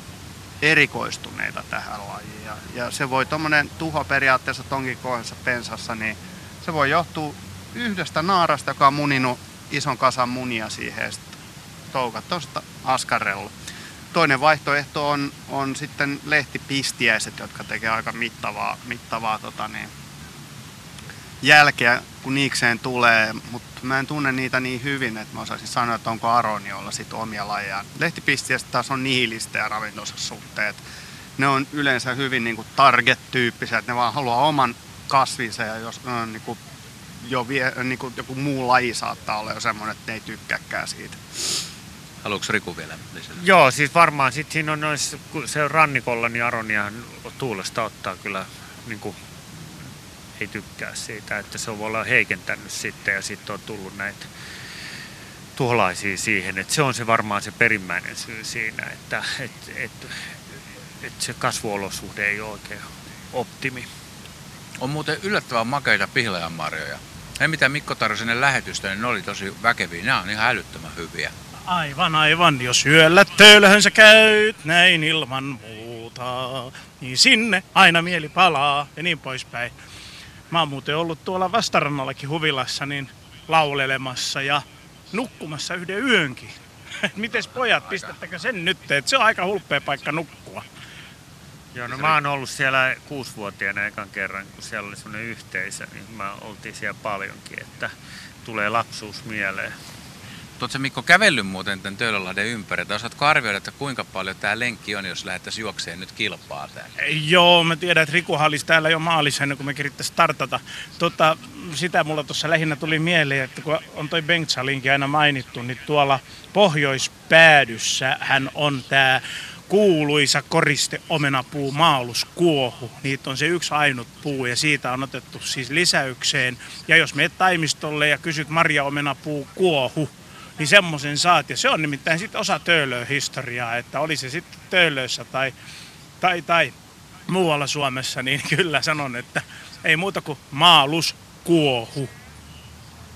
Kukkiva valkoinen niin, kuohu. Siellä on varmaan kukka. Kuohuvaa myös juotu tuolla. Mm, sen puun alla, mikäpäs sitä estää. Ja mietipäs hääpareille, niin viet lahjaksi, tota, kun on häät, niin kukkivan tommosen omenapuun. Niin kyllä siellä nyt ainakin sitä kostuketta voi ottaa. Näittekö te pojat äsken, kun puutarhurin pää pikkasen kääntyi ja seurasi? Huomattiin, joo.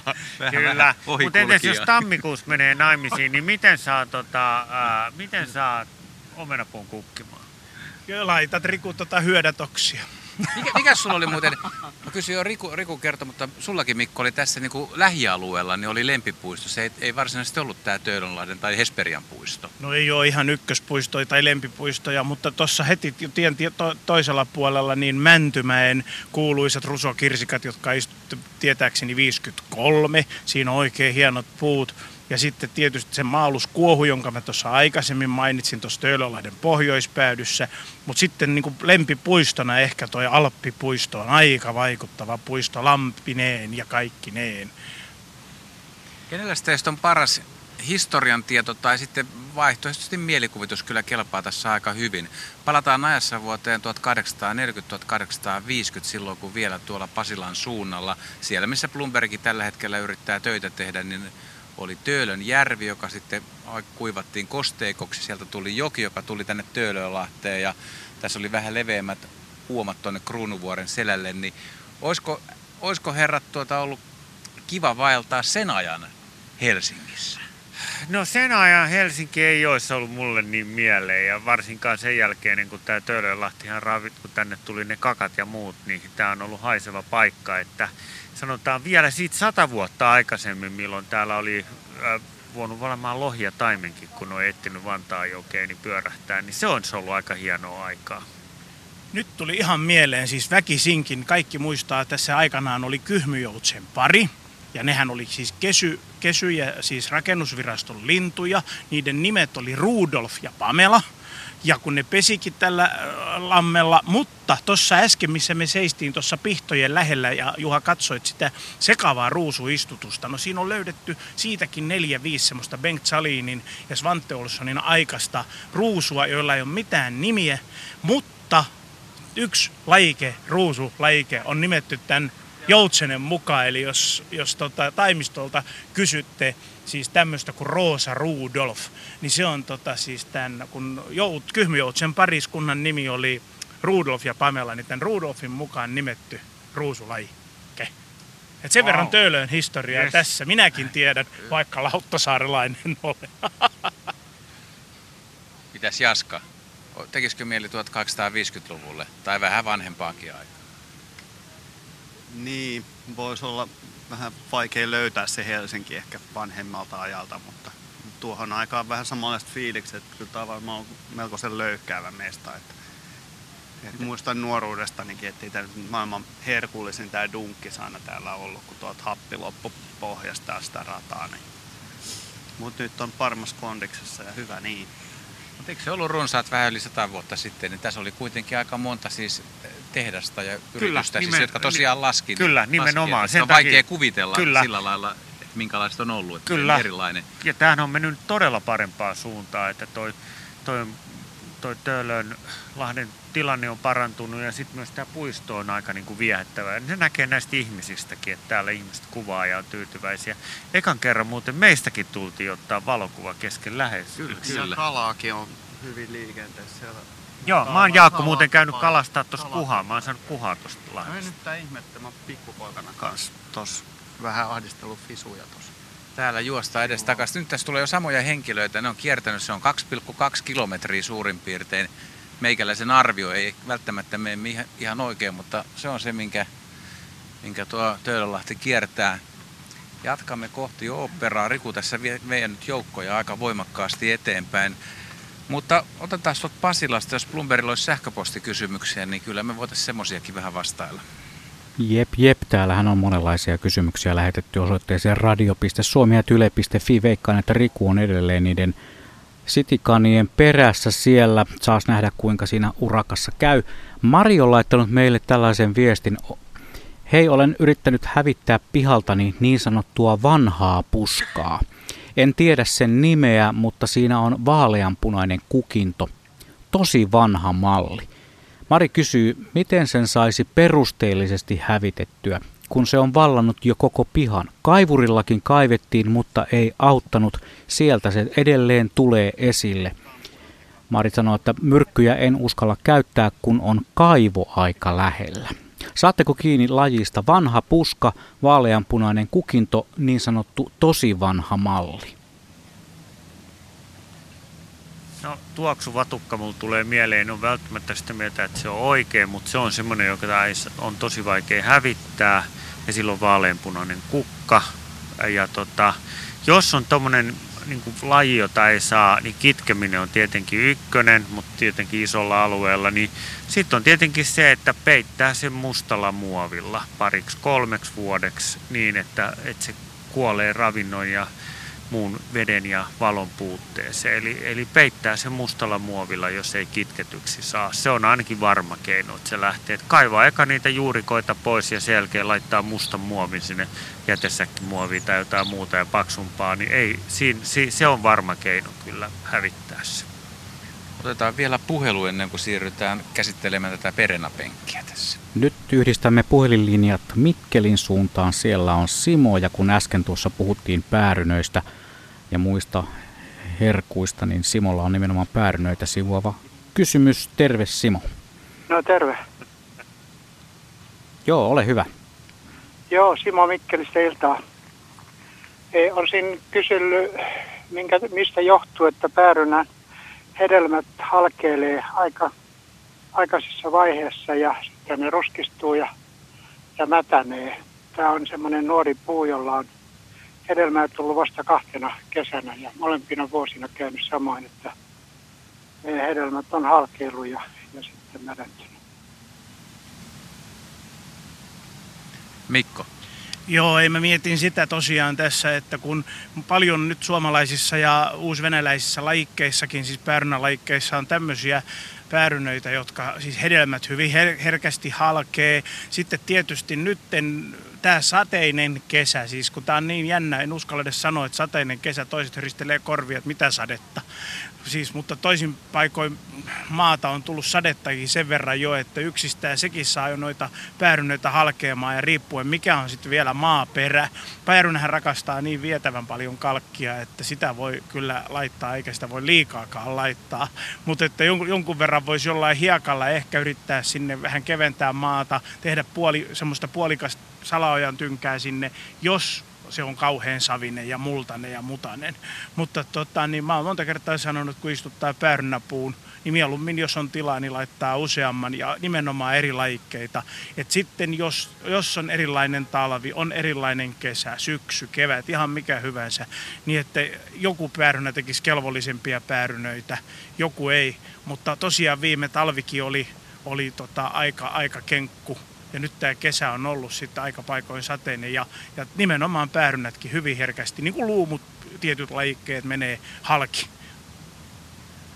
Joo, mä voisin jatkaa, että kun mulla on oma päärynäpuu pihassa, niin jos on sateinen ja kylmä kesä, niin ne päärynät ei ehdi kypsyä, eli ne ei saa tarpeeksi aurinkoa ja sitten ne alkaa mätäneen sinne puuhun. Et varmaan jos on ollut, nyt paikoitellehan tullut sadeennätyksiä, niin kuin esimerkiksi tämä pääkaupunkiseudulla kesäkuu oli niin sateinen, että tuli kaikki aikoin sadeennätys. Et mä veikkaan, että se saattaa olla myös se syy, että on ollut kylmää ja sadetta, että se ei ehdi kypsyä ja sitten se alkaa mätänemään. Sitten herrat, arvosanoja oopperan lähettyvillä olleille perenä penkille. Täällä kurjen polvet kukkii, kukkii vielä komea maksaruohoa kanssa punaisesti oikein.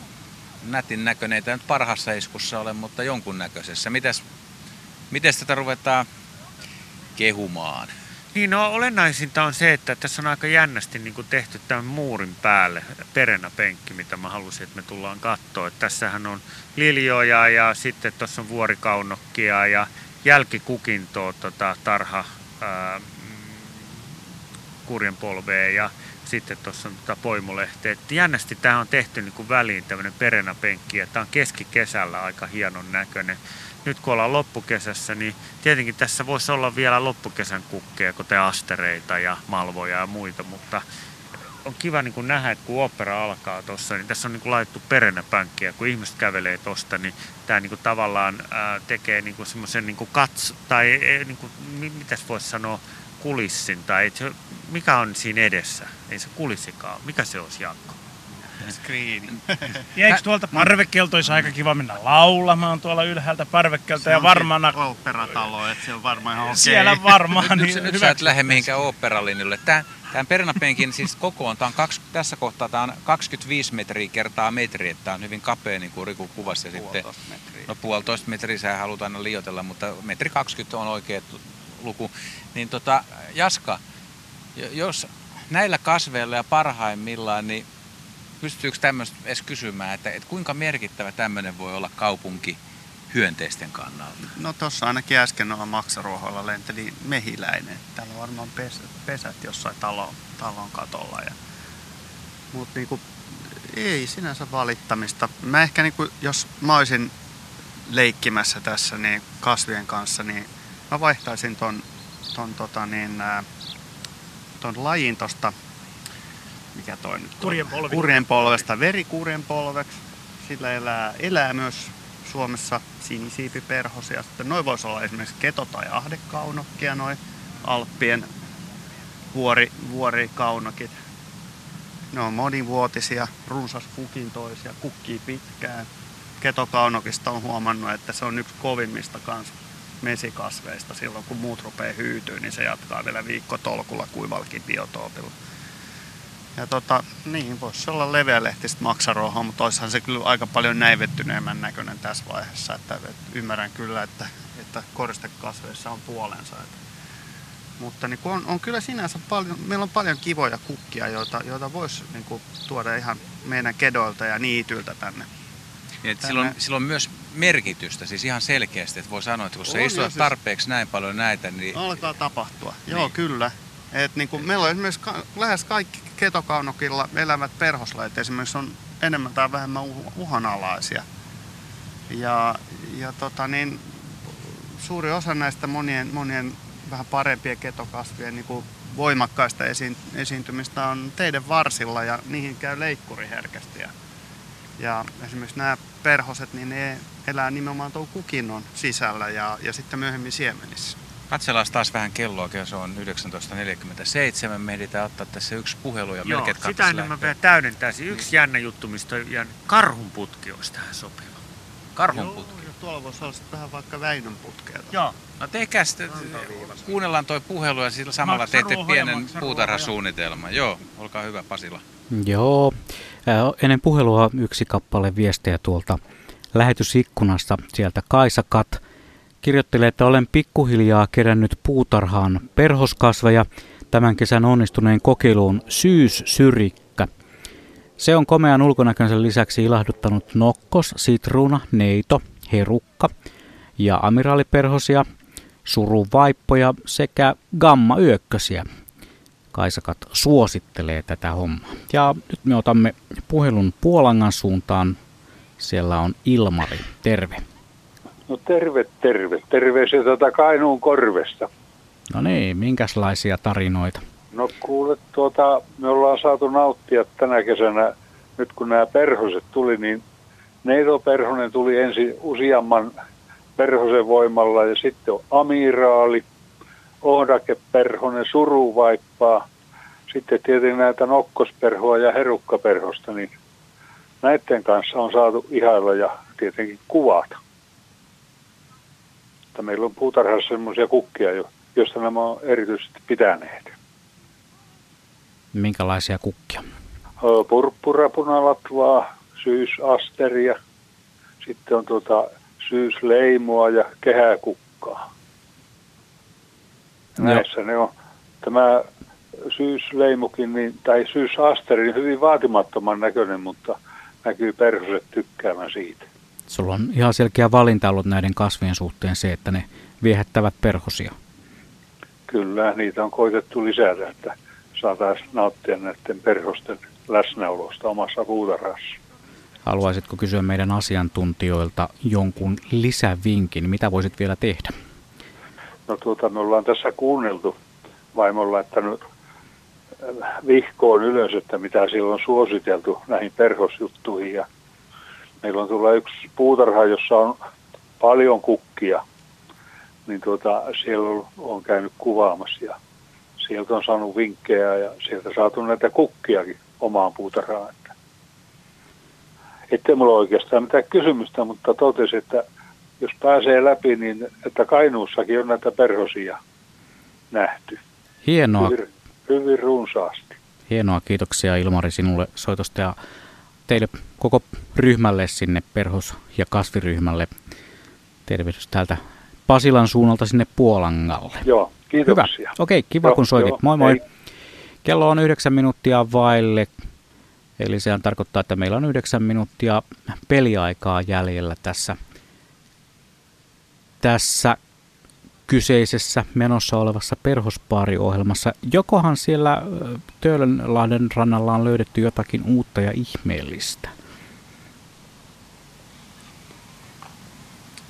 No olisiko tässä täällä nyt tämmöinen seuranta käynnissä, että en tiedä tekeekö herrat nyt laskutoimitusta, että kuinka paljon tosiaan Töölönlahdella on, on näitä ulkoilijoita ja käyttäjiä, jos... Jaa, te, tehän katsotte jotain kyyhmyjousta. Kyhmäriparvea tietenkin, hyvänä no, aika. Ja, ja kauhean määrä poikasta. Knöölarit siellä. Kuinka monta poikasta? Yksi. Kahdeksan. Eihän noin isoja lukuja pysty edes käsittämään joo. kertaheitolla. Mutta siinä on perä, perässä tulee toinen emoista ja keulassa halotaan aallokkoa sitten. Mutta tiettävästi eivät ole enää näitä niin sanottuja puistolintuja, siis Rudolf ja Pamela, vaan ovat todella ihan luonnon, luonnon pariuskoisin näin, koska ei ainakaan rakennusvirastolla enää mitään niin sanottua ankkalinnaa ole, missä ne talvisäilyt lintuja. Tasaisen väliä on pieniä kottaraisparvia lentää Lahden yli. Mitäköhän tuossa ruovikossa joo, piilottelisi? Mitäs Riku sanoi? No mä luulen, lajistosta? Että siinä on kottaraisia ja varpusia siinä on ollut molempia, mutta sen mä palaisin vielä näihin perhosiin, että tota... Syyssyrikka on se, mikä kannattaa sinne Kuhmoonkin ja Kainuuseen ottaa niin, kuin niin että sen talvehdittaisi ää, kellarissa ja leikkaisi alas aina ja veisi talveksi sinne ja katsoisi, että se ei kuivu eikä kostu liikaa. Että mulla on tänäänkin ollut syyssyrikka täydessä kukassa omassa pihassa ja se on kyllä ollut ihan täynnä perhosia. Että on ollut amiraalia ja neitoperhosta ja niin edelleen. Ja sitä mä suosittelen, että se olisi vielä semmoinen täydennys ja niin kuin se soittaja kertokin, että syyssyrikka on varmaan pohjoismainen paras perhoskasvi. Sanois vielä, että minkälainen se maa on sitten, mitä sinne kansi? Se on ä, kalkitettu kuoh- kuohkuva multa ja sitä kannattaa aina välillä vaihtaa sinne ruok- ruukkuun. Eli siis, sit se on niin kuin ruukkukasvi sehän, tuolla pohjoisessa. Lupsahtaa aika lailla takuu varmasti Suomessa niin kuin rannikko, ainakin etelärannikon ulkopuolella, jollei sitä niin kuin suojaa. Niin, mutta siis talveksi leikkaa. Vie sisään. Mm. Eli leikkaa alas ja vie kellariin. Ja siitä täytyy nyt muistaa aina mainita, että hiekalla voi pikkasen sitä talven kestävyyttä yrittää parantaa. Ja niin kuin ihan niin kuin Helsingin kasvitieteellispuutarhassa ja Turun kasvitieteellispuutarhassa, niin tämmöiset emopuskat, ne sitten talvehtii tai ei talvehdi, mutta joka vuosi yleensä, jos ne on vaan kerinnyt saamaan itävähä siementä siihen sorakäytävän sorapenkkaan, niin silloin ainakin pieniä siementaimia tulee ja, ja, ja tiedän yhden kaverin, joka on kangas alla, siis kasvatellut näitä oikein mielenkiintoisia ja onnistunutkin näissä budleijan siementaimissa, että sinne vaan Erkki ja Leila Frikille terveisiä kovasti, niin tota, minäkin olen sieltä menossa kyllä kinuamaan budleijan taimia. Joo, se on, se on hauska kasvi. Se on nimittäin erittäin yleinen Brittein saarilla ihan tämmöisenä niin kuin ruderaatti, eli, eli joutomaa kasvina. Sitähän on aivan käsittämättömiä määriä siellä. Onko se, onko se tota Kauko-idästä vai mistä päin se on kotoisin muuten? Nyt kun mä muistelisin, niin kyllä se valtaosahan ne Kiinastahan ne kaikki no. on sieltä kotoisin. Ja, ja, ja, tota, joo, ja Rikuhan se näyttää tuossa tykkäävän kovasti siitä, mutta tosiaan Kiinasta ne on kotoisin ja, ja sitten on näitä lukuisia lajikkeita, mitä nyt on tuotu Suomeenkin. Embire Blue ja Profusion ja, ja, ja, ja tuota... Niitä on, niitä on nyt monta sorttia, mä mutta... En ole koskaan tottunut puhumaan ihmisten nimillä kasveista. Mä, mä vie, vielä kuulijoille selvennykset, kun Riku sanoi, että, että tal, otetaan talveksi sisään, niin on, onko sulla mahdollisesti, että sulla on iso ruukku ja sä siirrät vaan ruukun ja et ota sitä ruukusta pois vai pitääkö se istuttaa maahan, jos haluaa sen suureksi? Sitten se leikataan alas ja pannaan taas se leikattu ja pieni juurakko, niin tal, talveksi. Joo, siis, se, siis mä teen niin, että mulla on iso ruukku, mä leikkaan sen siihen niin, että siinä on viidentoista sentin ää, tota, ää, tyngät. Ja sitten mä vien sen ruukun sinne kellariin ja kun talvella kattelee, että se ei kuivu, mutta ei kastu liikaa. Ja se on se, mitä mä teen talven mittaan. Ää, uuttöössä, mä tiedän, että uuttöössä se menestyy niin, että se vaan peitetään. Mutta tota, muualla Suomessa niin kannattaa pitää ruukussa ja viedä se ruukku talvilla sisään. Se on se keino. Otas Juha sinne Pasilaan vielä. Joo, puheluita on tuossa jonossa, mutta ei ehkä enää sellaista tähän lähetykseen. On kyselty monenlaisia asioita, jotka enemmänkin menevät sitten sinne luontoilta-osioon.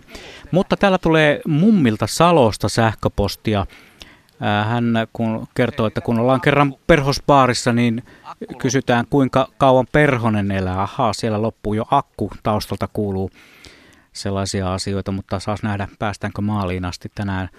Pihalla on paljon, siellä mummin pihalla on paljon luumuja ja kriikkunoita, lukuisa määrä perennoita. Olen tehnyt ylikypsistä luumuista ja kriikkunoista baariin tänäänkin annokset ja kuusi amiraalia samaan aikaan. Tänä vuonna valtavasti perhosia. Näin viestelee mummi Salosta. Onkohan siellä Töölönlahden rannalla pojilla akut paikallaan, uudet akut? Kyllä, ee, kyllä, täällä, kyllä täällä kaikki hyvin, kun yritetään täysillä vaan vetää. Jaska no niin. Tuossa kyseltiin perhosten ikää vielä. Me kyllä vähän puhuttiin, mutta tuota, heitä pitkäikäinen ja lyhytikäinen. Jos ei sitten lintu vie siis, mutta siis... Kui, niin. Niin lyhimmillään, jos puhutaan aikuisten perhosten iästä, niin lyhimmillään on ehkä, ehkä tämmöisillä niin pussikaslajeilla, ennen kutsuttiin nimellä pussikehreät. Niillä koiraat ei syö aikuisena mitään. Eksoottisimmillaan naaralla ei ole mitään muuta oikeastaan kuin paritteluelimet ja loppu on sitten varattu eguille, eli munille ja pari tuntia ja elämä ohi nopeimmillaan. Ja sitten pitkäikäisimmät perhoset on tämmöisiä, jotka, jotka talvehtii meillä. Esimerkiksi sanoisin, että, että lähestulkoon jokaisen viileästä perunakellarista löytyvä, tota, jos sinne vaan ulkoa pääsee, niin, niin talven mittaan löytyvä liuska yökkönen on ehkä pitkäikäisin. Et se voi joinakin vuosina todellakin olla hengissä kokonaan sen vuoden. Ja esimerkiksi nämä meidän isot päiväperhoset, niin... niin äh, jotkut kuoriutuu jo kesäkuun lopulla, menee, etsii so, itselleen sopivan viileän paikan ja asettuu sinne säästämään energiaa. Käy aina välillä ehkä vähän tankkaamassa ja sitten viettää samassa paikassa viileässä niin talvensa tasaisessa lämpötilassa säästään energiaa ja sitten lähtee ehkä maaliskuussa, huhtikuussa liikenteeseen ja hupsahtaa sitten kesäkuun alussa. Et se parhaimmillaan tulee semmoiset yksitoista kuukautta niillekin. Tässä perhosbaari alkaa vetelemään viimeisiä, eli loppupuolella ollaan muutama minuutti enää aikaa jäljellä. Ja tämä on vedetty siis Töölönlahdelta kaupunkipuistosta, keskuspuiston ja Helsingin ytimen välistä. Mikko osoittelee sateenvarjolla jälleen jotain, mutta enpä tiedä, ehditäänkö sitä esittelemään. Vedetään vähän yhteen nyt tämän kaupunkipuiston ja kaupunkipuistojen tärkeyttä suomalaisille kaikkiaan. Joo, eli nyt kun on nähty, mikä meininki täällä on ja mikä on tämän kaupunkipuiston merkitys, tämän koko keskus, keskuspuiston merkitys, niin tämä on äärimmäisen tärkeä paikka kaupunkilaisille. Että täällä ihmiset selvästi virkistäytyy, ulkoilee ja liikkuu pyörillä ja ulkoiluttaa koiria, ottaa valokuvia.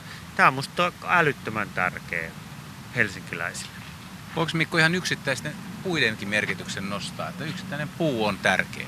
Joo, kyllä. Ja mä niin kuin tuossa todella katsoin näitä komeita Douglas-kuusia, mitä ei keritty käsittelemään ja jätetään toiseen kertaan. Mutta todella upeat isot juhlavat oikein havupuiden kuninkaat, tuommoiset Douglas-kuuset. Niin. Voi olla sata kaksikymmentä metriseksi kasvaa jopa. Joo, tosin ei su- kyllä varmasti niin, tässä. Niin, Suomessa muistaakseni on nyt ne korkeimmat ja vanhimmat Mustilassa kolmekymmentäyhdeksän metriä. Näin. Me luovutamme täältä Töölönlahdelta kohti Pasilaa ja kiitetään Riku Lumiaro, Mikko Lagerström ja Jaakko Kullberg. Juha Laaksonen tässä äänessä oli jännää vetää. Ja tämä oli urbaani lähetys kaikin ja puolin. Ja syttyy tähdet taivaan, niin taisto tunhoittuu ja rauha on saapunut.